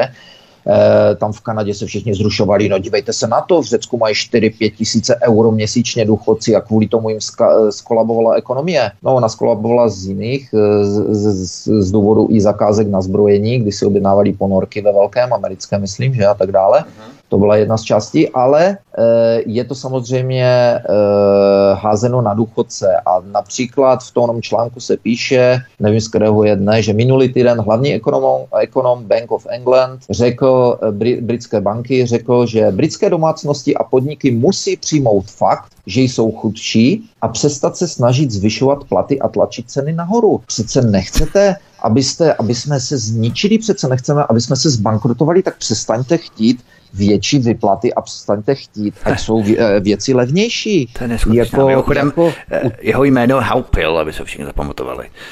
Takže tady toto, ale tyhle, ty, tenhle ten narrativ můžeme v poslední době vidět ve všech různých médiích, od všech různých eh, expertů v uvozovkách. Já už jsem alergický na slovo expertů, už je úplně šílené. Eh, od různých expertů a odborníků a tak dále, kteří vlastně říkají, že to je vlastně ta naše, ta naše eh, greed, ta naše eh, greed je nenažranost. Ta naše nenažranost, že prostě vlastně za všechno může, jo? Že, že moc yeah. cestujeme a zbytečně jezdíme z autama a, a zbytečně si lítáme na dovolené. Jako, jako proč, proč letíte na, do Španělska na dovolenou? Zůstaňte v Čechách, to můžeme jenom my. Jenom my můžeme lítat soukromými tryskáči, kam se nám zachce, jako ale vy, jako proč vy byste měli někam lítat, Vy přece zničíte planetu, nás všechny zahubíte, že jo, takže, takže tohle to je čistě a dobře další útok na lidi, jako další, pře, jak říkám, vymývání mozku, další přehození viny, kolektivní viny přesně. na z bankéřů, aby se náhodou někdo bankéřů a politiků nedotk tohoto přesně systému, tak, kterém Tak. A ještě chcete svoje byty, svoje baráky vlastnit, je, no to je, auta ještě, jo, jezdit autama svými, jo. Přesně tak, vůbec, přesně tak. A je vás navíc to příliš mnoho, je vás, je vás příliš mnoho, je vás už, už skoro vás bude 8 miliard a to je neudržitelné, nemáte se kam vlézt, to budeme všichni stát, jenom to už si nebude mít ani kdo sednout, jako jo. Takže takže tak. Jo, jo. Mimochodem, když jsme u Velké Británie, tak průzkum Velké britské pojišťovny zjistil, že 57% malých podniků v Británii je ohroženo uzavřením kvůli rostoucím cenám. To je naprosto rozvrácená ekonomika. To je přesně ta psychologie rozděl a panuje, jo, kdy vlastně oni to přesouvají, to přímě odpovědnosti přesouvají a oni to velmi dobře umí do psychologii. Oni to mají vyprecizované také po století od Edvarda Bernise, že jo, těch propagandistů, tak oni vědí, jak to dělat.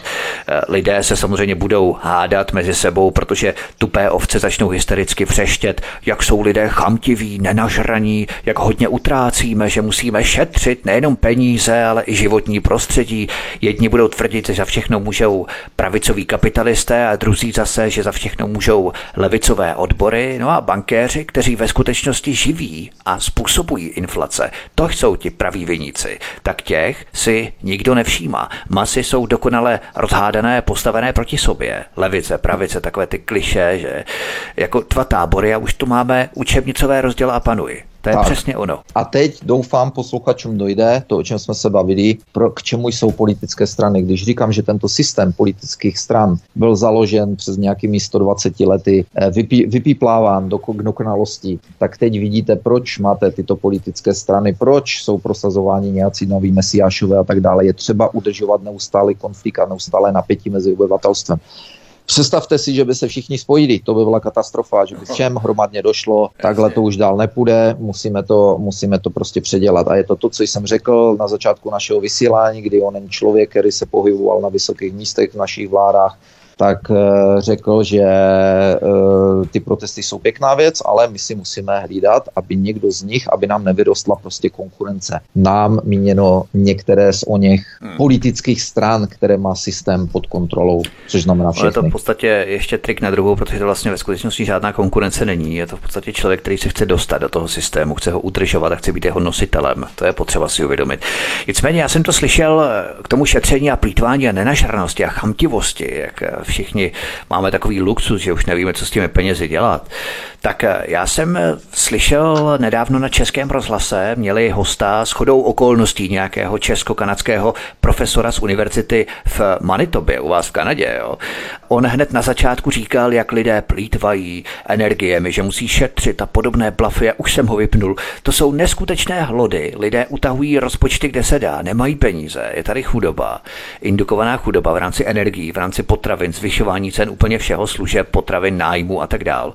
A tihle gauneři jen co otevřou hubu, tak blábolí, jak hrozně všichni plítváme, jak musíme omezovat spotřebu a musíme šetřit a tak dál. Přesně o tom tam on hovořil, nějak kdyby byl naočkovaný něčím. Jo, a není to náhoda, eh, nejdříve za všechno mohl virus, pak za to mohlo ještě navíc Putin, pak přišli na to, že za to vlastně může i globální oteplování, které mohlo i za vyskyt nemoci a já nevím za všechno, co všechno ostatního, za to, že někdo přemýšlí jinak, tak eh, i takové články byly. Takže najednou, najednou to nefunguje, najednou to všechno nefunguje. Já jsem vždycky říkal, eh, například co se týká Evropy, že toho, toho konfliktu jakoby na Ukrajině. Já říkám, teď existuje člověk v, v Evropském parlamentu, který se jmenuje Guy Verhofstadt, který se, jako podle mě je to psychopat, kterého by měli zavřít do blázince, ale ten se, ten, jak se projevuje, ale ten eh, tam vykříkoval před lety, že díky tomu, že existuje Evropská unie, tak v Evropě nejsou války. Zřejmě neslyšelo Jugoslávii nikdy, ale tak se každého ptám, tak jak pro vás funguje ta Evropská unie, v které nejsou teďka války? Dobrý, všechno hraje. A jak ekonomicky funguje ta Evropská unie? Taky všechno hraje. E, jako nevím, tady lidé se, musí, lidé se musí opravdu pozastavit a podívat se zpět, poslechnout si, teď běhalo dobře video po, eh, po internetu o tom, jak Fiala že jo, pro, prohlašoval v předvolebním boji, že nebudeme zvyšovat daně. Ne! Takže to je přesně to, co si lidé, lidé musí uvědomit. E, co se říkalo nedávno a co se prosazuje teď. A mimochodem, když mluvím o globálním oteplení, tak někde do 70. let také byly o tom natočené pěkné videa. Do 70. let přece hrozilo globální ochlazení. Že? A najednou, najednou někdo něco přepnul a najednou se všichni usmažíme. Předtím jsme měli všichni zmrznout v nějakých 60. 70. let. Všichni ti takový kvůli... sami experti nám to předpovídali. Tak, to jsou ti experti. Hlavně je to kvůli těm 7% eh, v rámci kterých má člověk vliv na to celoplanetární mm-hmm. oteplování. Tak, jo. takže eh, já se ještě, ještě promiň, takže já se jo. opět vrátím tady k tomu. Pořád, pořád to, o čem mluvíme, tak pořád se točíme okolo jednoho a toho samého. Eh, politické strany eh, jsou nefunkční. Politici nepracují pro lidi. V tomto systému politici nepracují pro lidi, ani pro ně pracovat nemají. A média vás nemají informovat o realitě, ale mají vytvořit reali- eh, fiktivní realitu, mají vytvořit pocity demokracie, pocity toho, že je všechno správné a mají být hlasnou, tro- hlasnou troubou těch samých politiků, kteří pracují proti vám.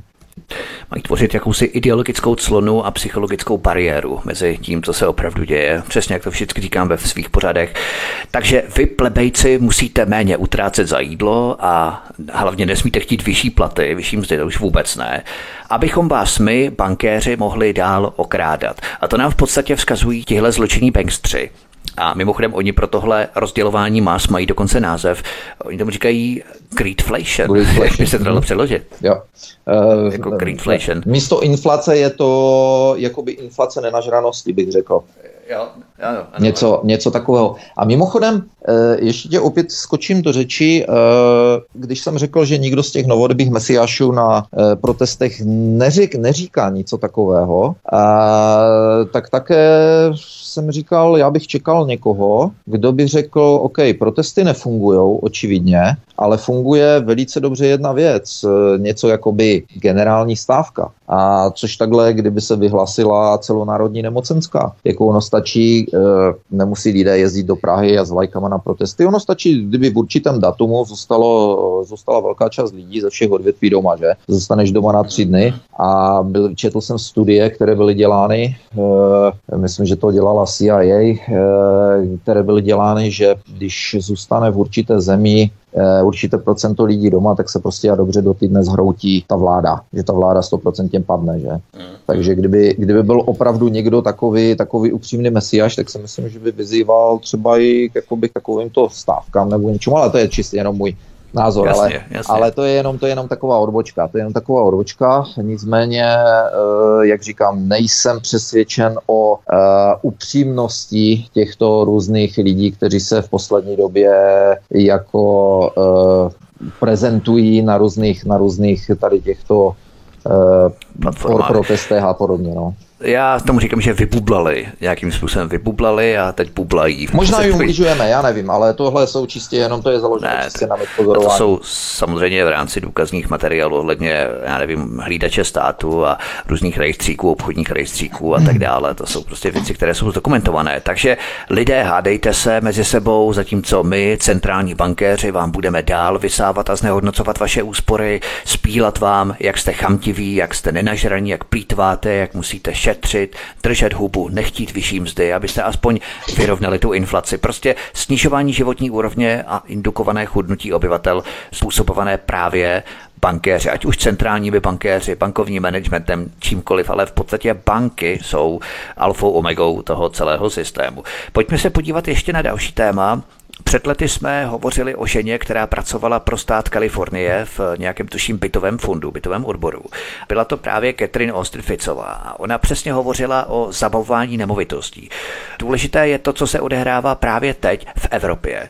A právě to je důležité v kontrastu nebo v kontextu spíš s tím, co ona prohlašovala už před několika lety. A přesně to přichází sem, o co se jedná. Uh, ona to nebyla Catherine Austin Fitz, to byl, ona se jmenovala jinak. Uh, byla to, to žena, byla to žena, která dělala ve stát, pro stát Kalifornie 30 roků a ona říkala, kdybyste mi řekla, kdy, řekli, když jsem začínala něco o agendě 2030, tak bych se vám, tak bych si poklepala na hlavu, převrátila bych oči a ve sloup a prostě bych řekla, že jste ztracený případ. Nicméně po těch 30 letech říkala, je to velice reálné, je to velice strašidelné a je to už v procesu. A e, mluvila tam o tom, že jsou e, prostě používány taktiky různými organizacemi a nadacemi a tak dále, jak zbavovat e, stát a osoby a firmy majetku, nemovitostí, pozemků a tak dále za různými účely. Mluvila tam, e, dávala tam příklady z Toronto, dávala tam příklady z Ameriky, kdy v roce 2008 vlastně díky finanční krizi a zkrachovalo, nebo zkrachovalo, zkrachovalo hodně hypoték, to znamená, že lidé neměli na hypotéky a tyto, tyto baráky, eh, ony banky prodávaly takzvaným investičním fondům, v kterých světe div se, největším hráčem byl zase BlackRock z nějakého důvodu. Ano, ano. To a, vlastně obrovská majetková loupež, je v podstatě finanční krize. Tak a tyto baráky oni ne, nekupovali kvůli tomu, aby je eh, spravili a prodali. Ne, ne, ne. Tyto baráky se zařadili do portfolií rentu, to znamená na portfolia pronájmu. Eh, bude se to jenom pronajímat, nebude se to prodávat, budete za to pořád platit, protože, ano, protože ano. biznisový model zjistil, že prostě a dobře v určitých situacích je lepší nějaký produkt pronajímat, než ho jednorázově prodat a neustále potom vyrábět další. Hmm. A tady máme, tady si můžeme vybavit video Klause Schwaba, jeho světového ekonomického fora, je rok 2030, vy nic nevlastníte a jste šťastní, že? Takže v podstatě tady o tomto ona mluvila. Vylož, vysloveně řekla, že cesta, jak zbavit uh, lidí nemovitostí je nechat nejdříve tyto nemovitosti, jejich ceny prudce narůst, což se dělo v posledních letech. Poslucha, někteří z posluchačů e, si mohli všimnout, že všude ve světě rostly ceny nemovitostí, jako by někdo tlesknul, mávnul kouzelným proutkem, tak začaly všude ve světě růst stejně ceny nemovitostí. Uh, další krok bude, uh, co ona říkala, další krok bude uh, snižování, uh, budou se snažit natlačit lidi do měst z venkova do měst. To znamená, budou se zdražovat, enormně zdražovat pozemky, budou se házet farmářům klacky pod nohy. Eh, když jsem v pořad, našich pořadech zmiňoval moje rozhovory s kanadskými farmáři, kteří řekli, že prostě a dobře ta politika vlády kanadské tenkrát byla taková, že chcou zlikvidovat jakékoliv malé nebo střední a nebo větší farmáře a všechno, které jsou takto soukromé, protože tam jsou samozřejmě, já znám z Alberty, z provincie Alberta, tak znám farmáře, kteří jsou eh, to už je myslím třetí generace a to jsou velko, velko, velko farmáři, ale vlastní to rodina. A i oni říkali, že jsou v podstatě pod útokem, protože eh, všechno má přecházet pod korporace. Tady si můžeme vybavit eh, třeba zprávu z minulého roku, kdy Bill Gates se stal největším vlastníkem zemědělské půdy ve Spojených státech, že, co se týká rozlohy. A takže všechno má, všechno má přecházet pod korporace. E, zemědělská půda, e, bytový fond, e, lidé, je tam snaha o to, aby si lidé jenom pronajímali a nevlastnili. A budou se zvedat, co, ta, co ona paní říkala, eh, takže se budou snižovat služby na venkově, budou se dělat různé restrikce farmářům, aby lidi vyhnali do měst a poté se začnou... A to nejenom farmářů, tě přerušil, ale to nejenom farmářům, tady v České republice snižování dostupnosti pošty, snižování nebo respektive zavírání může to být další krámů krok. na vesnicích. Mm-hmm. Jo, že může, to být, může to být další, stě, může to mít s tím souvislost. A, takže a poté, o čem mluvila, Eh, jak dosáhnout, nebo jako další bod eh, v dosažení tohoto cíle, zbavení lidí eh, nemovitostí, prudký nárůst daní z nemovitosti. Tady už nemusím říkat nic víc, že? Jasně, Asi. Jasně. Nicméně musím říct, že na západě jsou v tom daleko dál než tady v České republice a chtěl bych říct, že lidi by měli bojovat zuby nechty proti jakémukoliv navyšování daní z nemovitostí tady, i když já musím říct, že to, co se tady platí, opravdu v porovnání to, co já platím, nebo jsem platil v Kanadě a co platíme v Americe, tak to je vtip, protože třeba například eh, barák, co máme v Dallasu, tak eh, se teď skokově tak navyšili daně z nemovitosti, že teď máme platit asi tisíc dolarů měsíčně. Tisíc dolarů měsíčně. Jenom, nájem. jenom daň z nemovitosti. To je 25 táců, 25 tisíc mm-hmm. měsíčně, tak jo. nájem.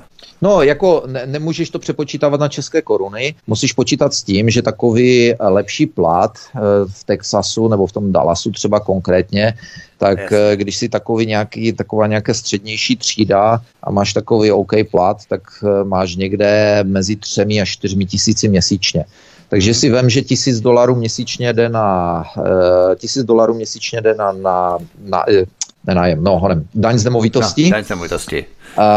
Vem si, že uh, máš hypotéku, uh, třeba na ten barák, jestli máš hypotéku na nějakých ceny baráku, teďka bych řekl průměrná cena je tam něco okolo 300 tisíc, dejme tomu, dolarů, takže hypotéku na 300 tisíc, budeš mít nějakých skoro 3 tisíce dolarů, dejme tomu, dva záleží, kolik dáš da, uh, akontaci, nebo jak se to řekne. Eh, takže, takže máš, dejme tomu, hypotéku na 2600. Takže si vím, že máš 2600 plus máš 1000, tak si na 3600 tě stojí jenom barák. 3600.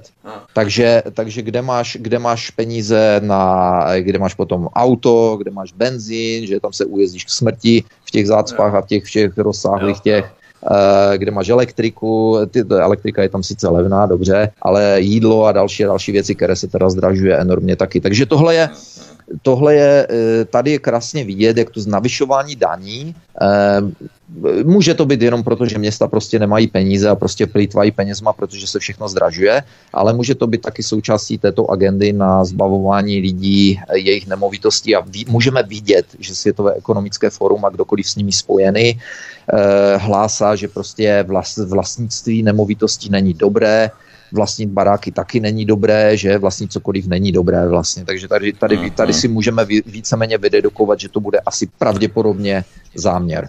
Jenže nejdou ty energie tak proti sobě, nebo v rámci těch agent, nejdou ty samotné agendy proti sobě, protože oni se jednak tedy snaží vyhánět lidi z venkova do měst.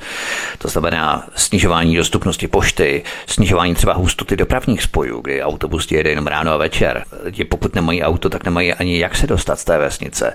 Samozřejmě pracovní příležitosti také ubývají na venkově a hovořili jsme tady i o rušení krámů, těch jednot bývalých nebo kop, teď je to. To znamená, že lidé si ani nebudou mít kde nakoupit.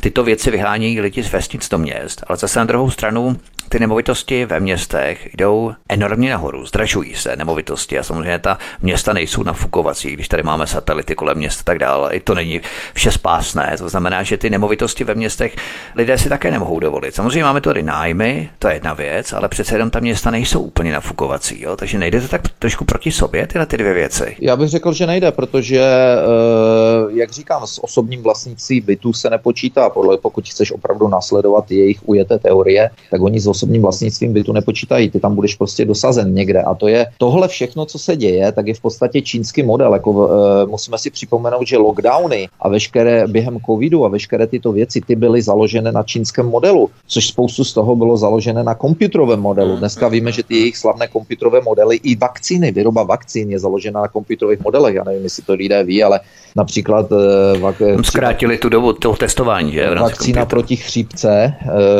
samozřejmě je její účinnost je nějaké mízivé procento ročně, to se, to se nikde jen tak nedozvíte v médiích, že? Ale to jsou vědecké, to jsou čistě vědecká čísla a da, vakcína se, ten virus se mění, samozřejmě neustále, neustále mutuje, takže vakcína na další rok musí být kompletně hmm. udělána nová a to všechno se honí počítačem. To jsou, pře, to jsou předpovědi, to nejsou ani předpovědi počasí, to jsou, to jsou předpovědi z karet, bych řekl věštění z karet, jako jo. Jasně, jasně. A, což může být teda ještě přesnější než ty jejich počítačové modely. Ale Eh, tady toto, tady toto se v Číně, ty, jak říkám, ty lockdowny, eh, všechny tady tyto tézy jakoby přicházejí z Číny.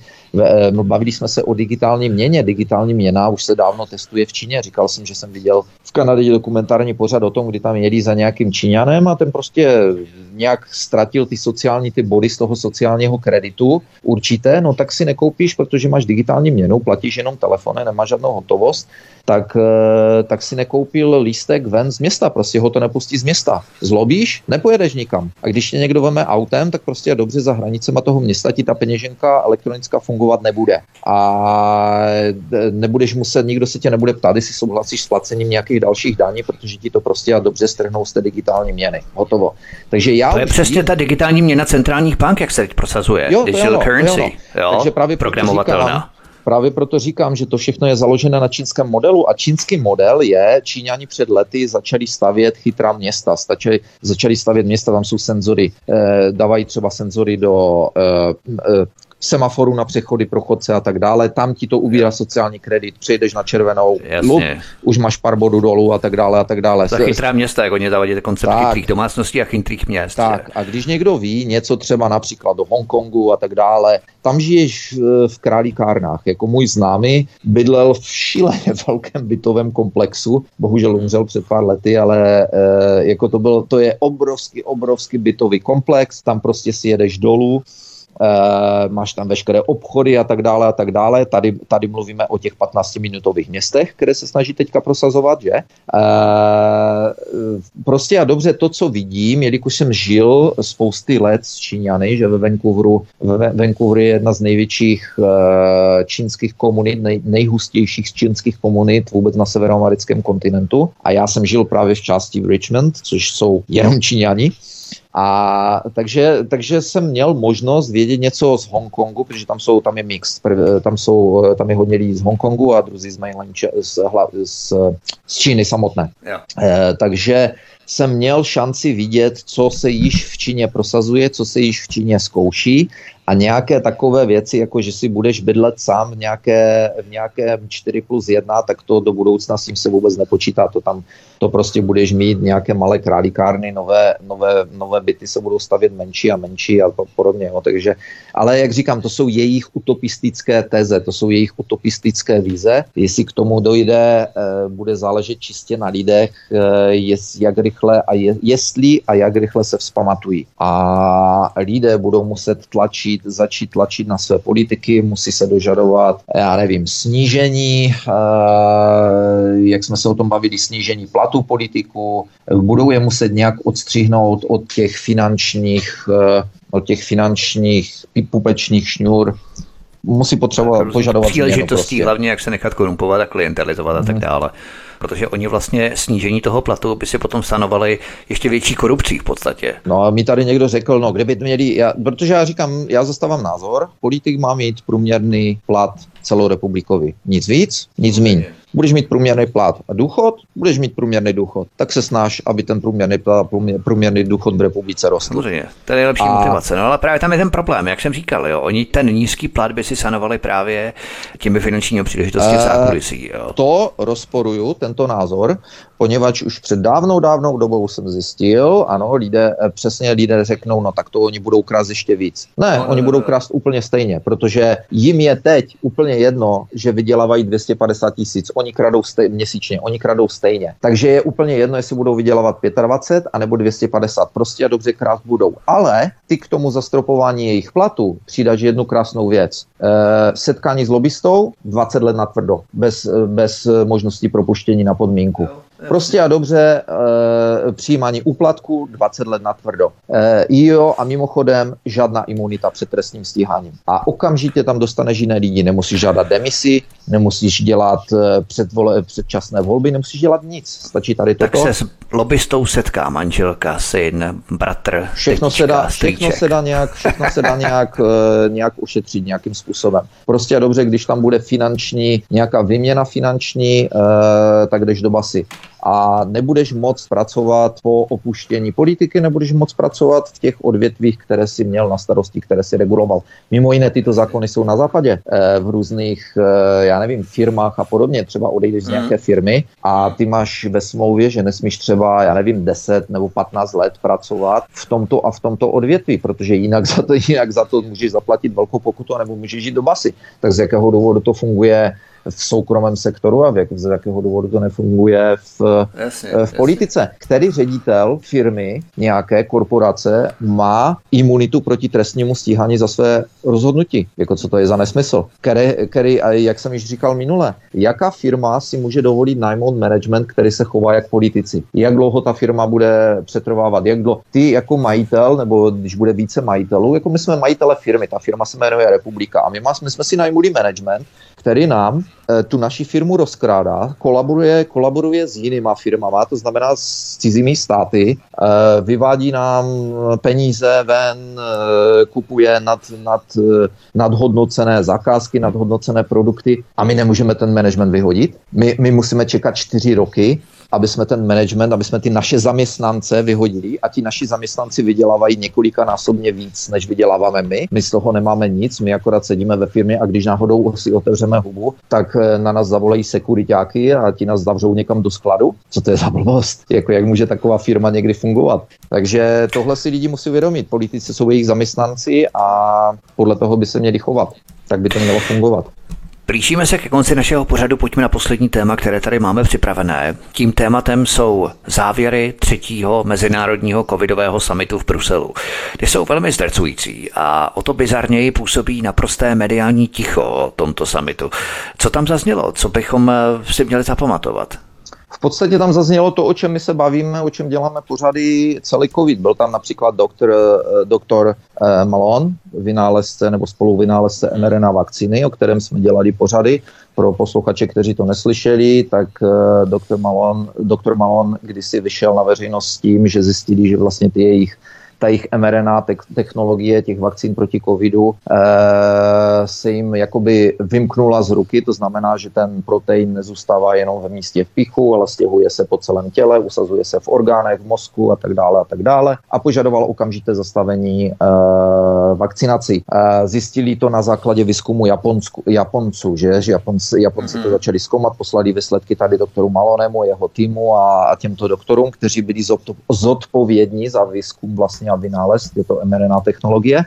No a doktora Malona, na doktora Malona začalo být útočeno, že je antivaxer, antivaxer, i když sám e, měl všechny ty vakcíny podle něho, co říkal. A e, dokonce z Wikipedii ho zrušili jakožto spoluvynálezce a všude, kde byl předtím dán jako vynálezce nebo spoluvynálezce této mRNA technologie, tak Wikipedia to vyměnila za tým lékařů nebo vědců nebo něco takového. Takže ho vymizíkovali prostě a vymizíkovali, vymizíkovali jeho kredity. A e, doktor Malon tam měl hned ze začátku, když, byl, když byla závěrečná řeč po tomto samitu, tak tam, e, tak tam pronášel e, jakoby něco v tom smyslu, že by byl velice rád, kdyby si politici v Evropském parlamentu a novináři uvědomili e, to, co slyšeli. Mimo jiné na tom samitu e, v první části mluvil doktor David Martin, jestli si pan na něho pamatuješ.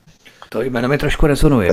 Jsme to, je, to je člověk, který vede organizaci, která po léta sleduje Eh, cokoliv, co se týká biologických a chemických zbraní po světě. Oni mají hlídat eh, jakýkoliv únik technologií a je to firma, která převádí vojenský výzkum do civilního využití těch technologií, které se dají využívat. On je ten, který říkal, že vlastně ty patenty na výzkum COVID-19 již byly, již byly dávno, dávno jako před lety dělány.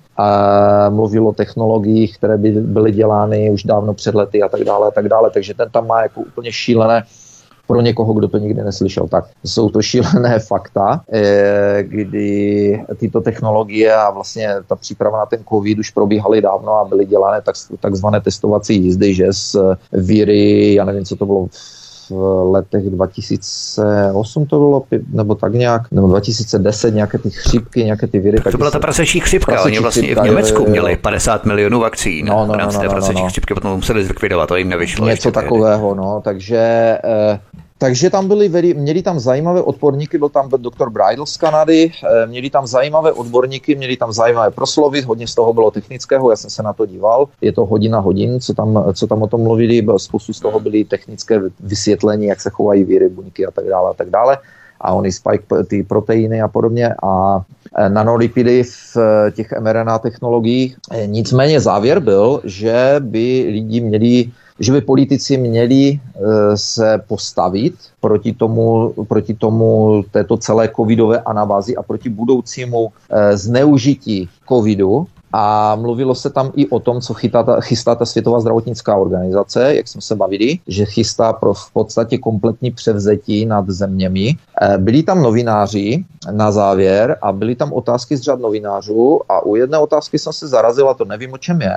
Eh, jedna novinářka se jich ptala toho panelu, eh, těch diskut, co tam přednášeli tu závěrečnou řeč, jestli jsou si vědomí, že Světová zdravotnická organizace mimo toho, co se chystá podepsat, takže mají připraveného něco již během měsíce, něco, co vypadá, že je ještě horší než ta smlouva, kterou chce Světová zdravotnická podepsat. A onen vedoucí toho panelu nebo celé té, celé té, celého toho slyšení, toho samitu, to je rumunský politik, rumunský eh, člen Evropského parlamentu, tak on řekl, že jsou si o tom vědomí, že jsou si toho vědomí a že již podnikli kroky, aby uh, se nějak legislativně proti tomuto šlo. Ale nevím vůbec, o co se jedná. Vůbec netuším, o co se jedná, to jsem jenom zaslechl v těchto otázkách a prozatím se mi nepodařilo zjistit, uh, co se děje. Nicméně další novinář nebo novinářka se tam ptali, OK, dobrá, my to všechno víme, e, očividně tady o tomhle jako média neinformují, že jak se řekl, je absolutně mediálně ticho, i když se toto stalo v Evropském parlamentu přímo, to není žádné nějaké konspirační slyšení někde v hospodě, a, takže se optal, takže ten otázka z, novi, z publika novinářů byla, a co proti tomu máme dělat? E, proti té světu, proti té, tomu podepsání smlouvy e, našimi politiky se Světovou zdravotnickou organizací. A to je něco, co jsem říkal před lety v našich pořadech. Funguje to v Kanadě částečně, funguje to v Americe částečně, ale je to to, že jsem, e, co ten politik rumunský říkal, byl to nějaký člen rumunského parlamentu, byl to známý tady tohoto vedoucího toho samitu, toho rumunského politika z Evropského parlamentu. Tak on říká, je to úplně jednoduché. Vy musíte jít po krku vašim politikům, mít po krku myšleno. Musíte bombardovat e-maily, telefonáty, návštěvami a říct prostě, jestli tohle podepíšete vy a vaše strana jste skončili, jako nebudeme pro vás volit, budeme dělat všechno možné pro to, aby jsme vás sundali. A to je přesně to, co jsem říkal před lety, že dělají Kanaďani. E, vím, že v Kanadě a v Americe to to funguje, že když se lidé naštvou a začnou opravdu toho místního zvoleného politika v místní části, kde bydlí, který je zastupuje třeba v Otavě nebo ve Washingtonu, tak když ho začnou bombardovat těmito e-maily a telefonáty, tak většinou se dosáhne nějakých změn, protože když tento politik v té určité části volá e, jejich eh, stranickému šéfovi a řekne, hele, máme problém, jako tady se zvedla vlna odporu ve velkém a jako to nás ohrozí u dalších voleb, pokud se s tím něco neudělá. Musíme, musíme s tím rychle něco udělat, než toho využije naše konkurence, nějaká proti, protistrana, že? E, takže pak se tam nějak jakoby e, teda podle toho zařizují ti politici. Takže tohle prozatím zní to tak jakoby, a, není, to, není to žádná optimistická zpráva, protože spoustu lidí v toto nebude věřit a spoustu lidí toto neudělá, že by, že by kontaktovali své politiky a že by jim řekli svůj názor. Nebo, nebo vyslovili své požadavky, ale podle těchto lidí je to zatím jakoby takhle jediná schudná asi cesta. Hmm. Je. Mimochodem, v rámci toho covidového summitu v Bruselu, v Evropském parlamentu přímo, tak uh, s tím souvisí ještě informace, kterou tady můžeme říct na závěr. Totiž údaje pojišťoven a samotné americké CDC ukazují zásadní věc ohledně covidových vakcín. Ty údaje jsou eh, naprosto ohrobující. Co nám říkají vlastně tyhle statistiky, které byly zveřejněné teď také, protože ty informace postupně probublávají a vyplouvají na povrch? Co říkají? Uh, v podstatě je to všechno založeno jakoby na počítačových modelech opět, na, na počítačových modelech. E, vyplývá z, po zhrnutí všech dát, po úmrtích a, a, a poškození po vakcínách a tak dále a tak dále se dá podle různými metodami počítač, podle počítače spočítat, že v podstatě běžný člověk, který si dal tři vakcíny, nebo ko 4, nebo kolik tam bylo, tak si může zkrátit život až o 25 let díky těm vakcínám. Já bych byl k tomu trochu skeptický, protože, nebo, nebo byl bych k tomu... Tak. Je to 24, jo? Ne 25. jsou, to, jsou to počítačové modely. Samozřejmě víme, eh, když se, když bavili jsme se o, eh, kdy v lednu minulý rok, nebo kdy to bylo, nebo v prosinci minulý rok, když jsme dělali, když jsem byl ještě v Torontu, tak když jsme dělali pořád o pojišťovně, eh, zmiňovali jsme tam americkou pojišťovnu One America, kdy její ředitel řekl, že mají v druhém, druhém pololetí a zvláště ve čtvrtém čtvrtletí roku 2021, že měli šílený nárůst vyplacených pojistek životních, to znamená nárůst úmrtí a mluvil tam o tom, že se na, na, že narostlo úmrtí o 40%, že? A, eh, to, a on říkal, abyste si byli vědomí, jak, jak, je to, jak je to důležité číslo, když máme nárůst o 10%, tak to znamená, že se děla, stala nějaká katastrofa, jo? a my tady máme 40% nárůst úmrtí.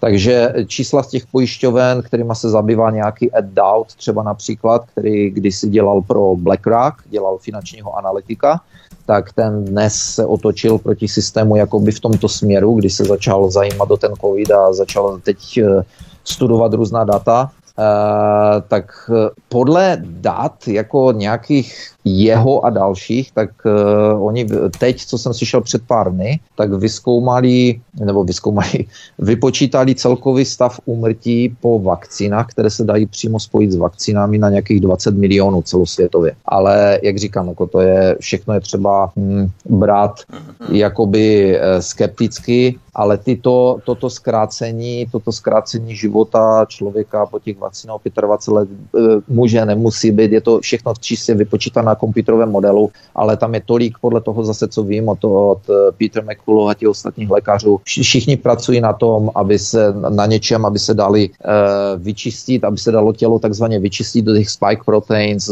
záleží na každém fyzickém, jeho fyzickém stavu, imunitním stavu a tak dále a tak dále záleží, co vůbec dostali za vakcíny. Takže ono je to takové, a, takové dost, zní to strašidelně. Já vím, že věci a doktoři říkají, že očekávají teoreticky velký nárůst chronických onemocnění v důsledku těch vakcín během dvou až pěti let. Někteří říkají, že očekávají lavinu prostě problémů. A, ale jak říkám, to se všechno možná, možná bude dát odvrátit s dalším výzkumem, vědeckým a lékařským, ale aby tento výzkum vědecký a lékařský mohl proběhnout, tak v prvé řadě je třeba si přiznat, že se stala takzvaně chyba. Jo, ať je to jako umyslená, neumyslená, ale myšleno eh, je třeba si přiznat, že ty vakcíny opravdu nejenom, že nefungují, jak je vidět, ale jsou škodlivé a k tomu přiznání ještě prozatím nedošlo. Takže aby, aby se mohl zahájit nějaký oficiální velký výzkum na to, aby se zabránilo nějakým devastujícím účinkům, tak je třeba napřed přitlačit politiky, aby začali otevřeně mluvit o tom, co se děje. A právě tohle, tohle, o tohle to v podstatě se pokoušeli na tom evropském, na tom eh, covidu, na tom samitu covidu třetím eh, v Evropském parlamentu. Tak to je primární záležitost a rozhodně bychom se neměli tvářit, že nás to nezajímá, že nějaký covid už přestal a že nepřijde a že vlastně už to všechno pase a že by nás to nemělo trápit vůbec ne právě tu odpovědnost a zodpovědnost bychom měli vyvozovat a tvrdě požadovat hnaní k odpovědnosti těch, kteří převáděli do praxe. To je velmi důležité. Já jenom na konci bych rád ještě podotkl a uvedl informaci, že my jsme se tady bavili o spoustě souvislostech a poukazovali jsme na tom, že jsme řešili něco v minulém pořadu, něco jiného zase v jiném minulém pořadu, prostě odkazovali jsme tady na naše minulé pořady s Láďou z Kanady. Tak pokud chcete, milí posluchači, do vyhledávacího systému na Odyssey, zadejte Ládě z Kanady. Ládě z Kanady samozřejmě má svoji skupinu v rámci kanálu Studia Tapin Radio svobodného vysílače, přímo Ládě z Kanady. A tady jsou seřazené přesně, řekněme, podle data pořady, které jsme vysílali už od roku 2016 2015 až do dnes, to znamená, můžete si vyhledat eh, pořady, můžete se třeba vracet k některým souvislostem, protože ty věci, o kterých jsme se bavili, jsou velmi nadčasové, jsou eh, to věci, které probíhají, věci, které jsme predikovali, které jsme prognozovali a které samozřejmě probíhají teď, co jsme říkali, že jsme byli dva roky, tři roky vepředu a teď se právě teprve ty věci začínají eh, odehrávat, začínají probublávat na veřejnost, prosakovat do veřejného prostoru. Pokud se chcete k tomu vrátit k některým z našich pořadů, tak eh, zadejte Láďa z Kanady do vyhledávacího systému Odyssey do vyhledávače a tady vám vyjede přímo ta skupina pořadů, kde jsou všechny pořady seřazené krásně podle eh, data vysílání. Takže to by bylo všechno. My se s vámi loučíme. Naším hostem dnes byl Láďa z Kanady. Láďa, moc děkuji, mě se bude hezky. A až eh, budeme mít čas, nebo respektive, až budeš mít čas někdy příště, tak určitě budu rád, když si zase popovídáme znovu. Do, uvidíme, jak to vyjde. Tak se mějte, eh, posluchači, zdravím vás a Vítku zatím ahoj. Tento i ostatní pořady si, milí posluchači, stáhněte buď na našem webu svobodného vysílače, případně na podcastech, anebo zavítejte na náš kanál Odyssey, který jsem deklaroval v předchozím vstupu. A tady prosím, klikněte na tlačítko sdílet, pokud chcete, aby se o těchto věcech, o těchto informacích dozvědělo více lidí na sociálních médiích, to vás velmi prosíme. A také se připojte k tomuto kanálu kliknutím na tlačítko odebírat a také zvoneček, symbol zvonečku, notifikace, upozornění abyste nepřišli i o další pořady, které pro vás chystáme tady na tomto kanále Studia Tapin Radio Svobodného vysílače. Od mikrofonu vás zdraví Vítek, naším hostem byl Láďa z Kanady, my vám přejeme hezký zbytek večera a příště se s vámi opět těším na slyšenou. Prosíme, pomožte nám s propagací kanálu Studia Tapin Radio Svobodného vysílače CS. Pokud se vám tento nebo jiné pořady na tomto kanále líbí, klikněte na vaší obrazovce na tlačítko s nápisem Sdílet a vyberte sociální síť, na kterou pořád sdílíte. Jde o pouhých pár desítek sekund vašeho času. Děkujeme.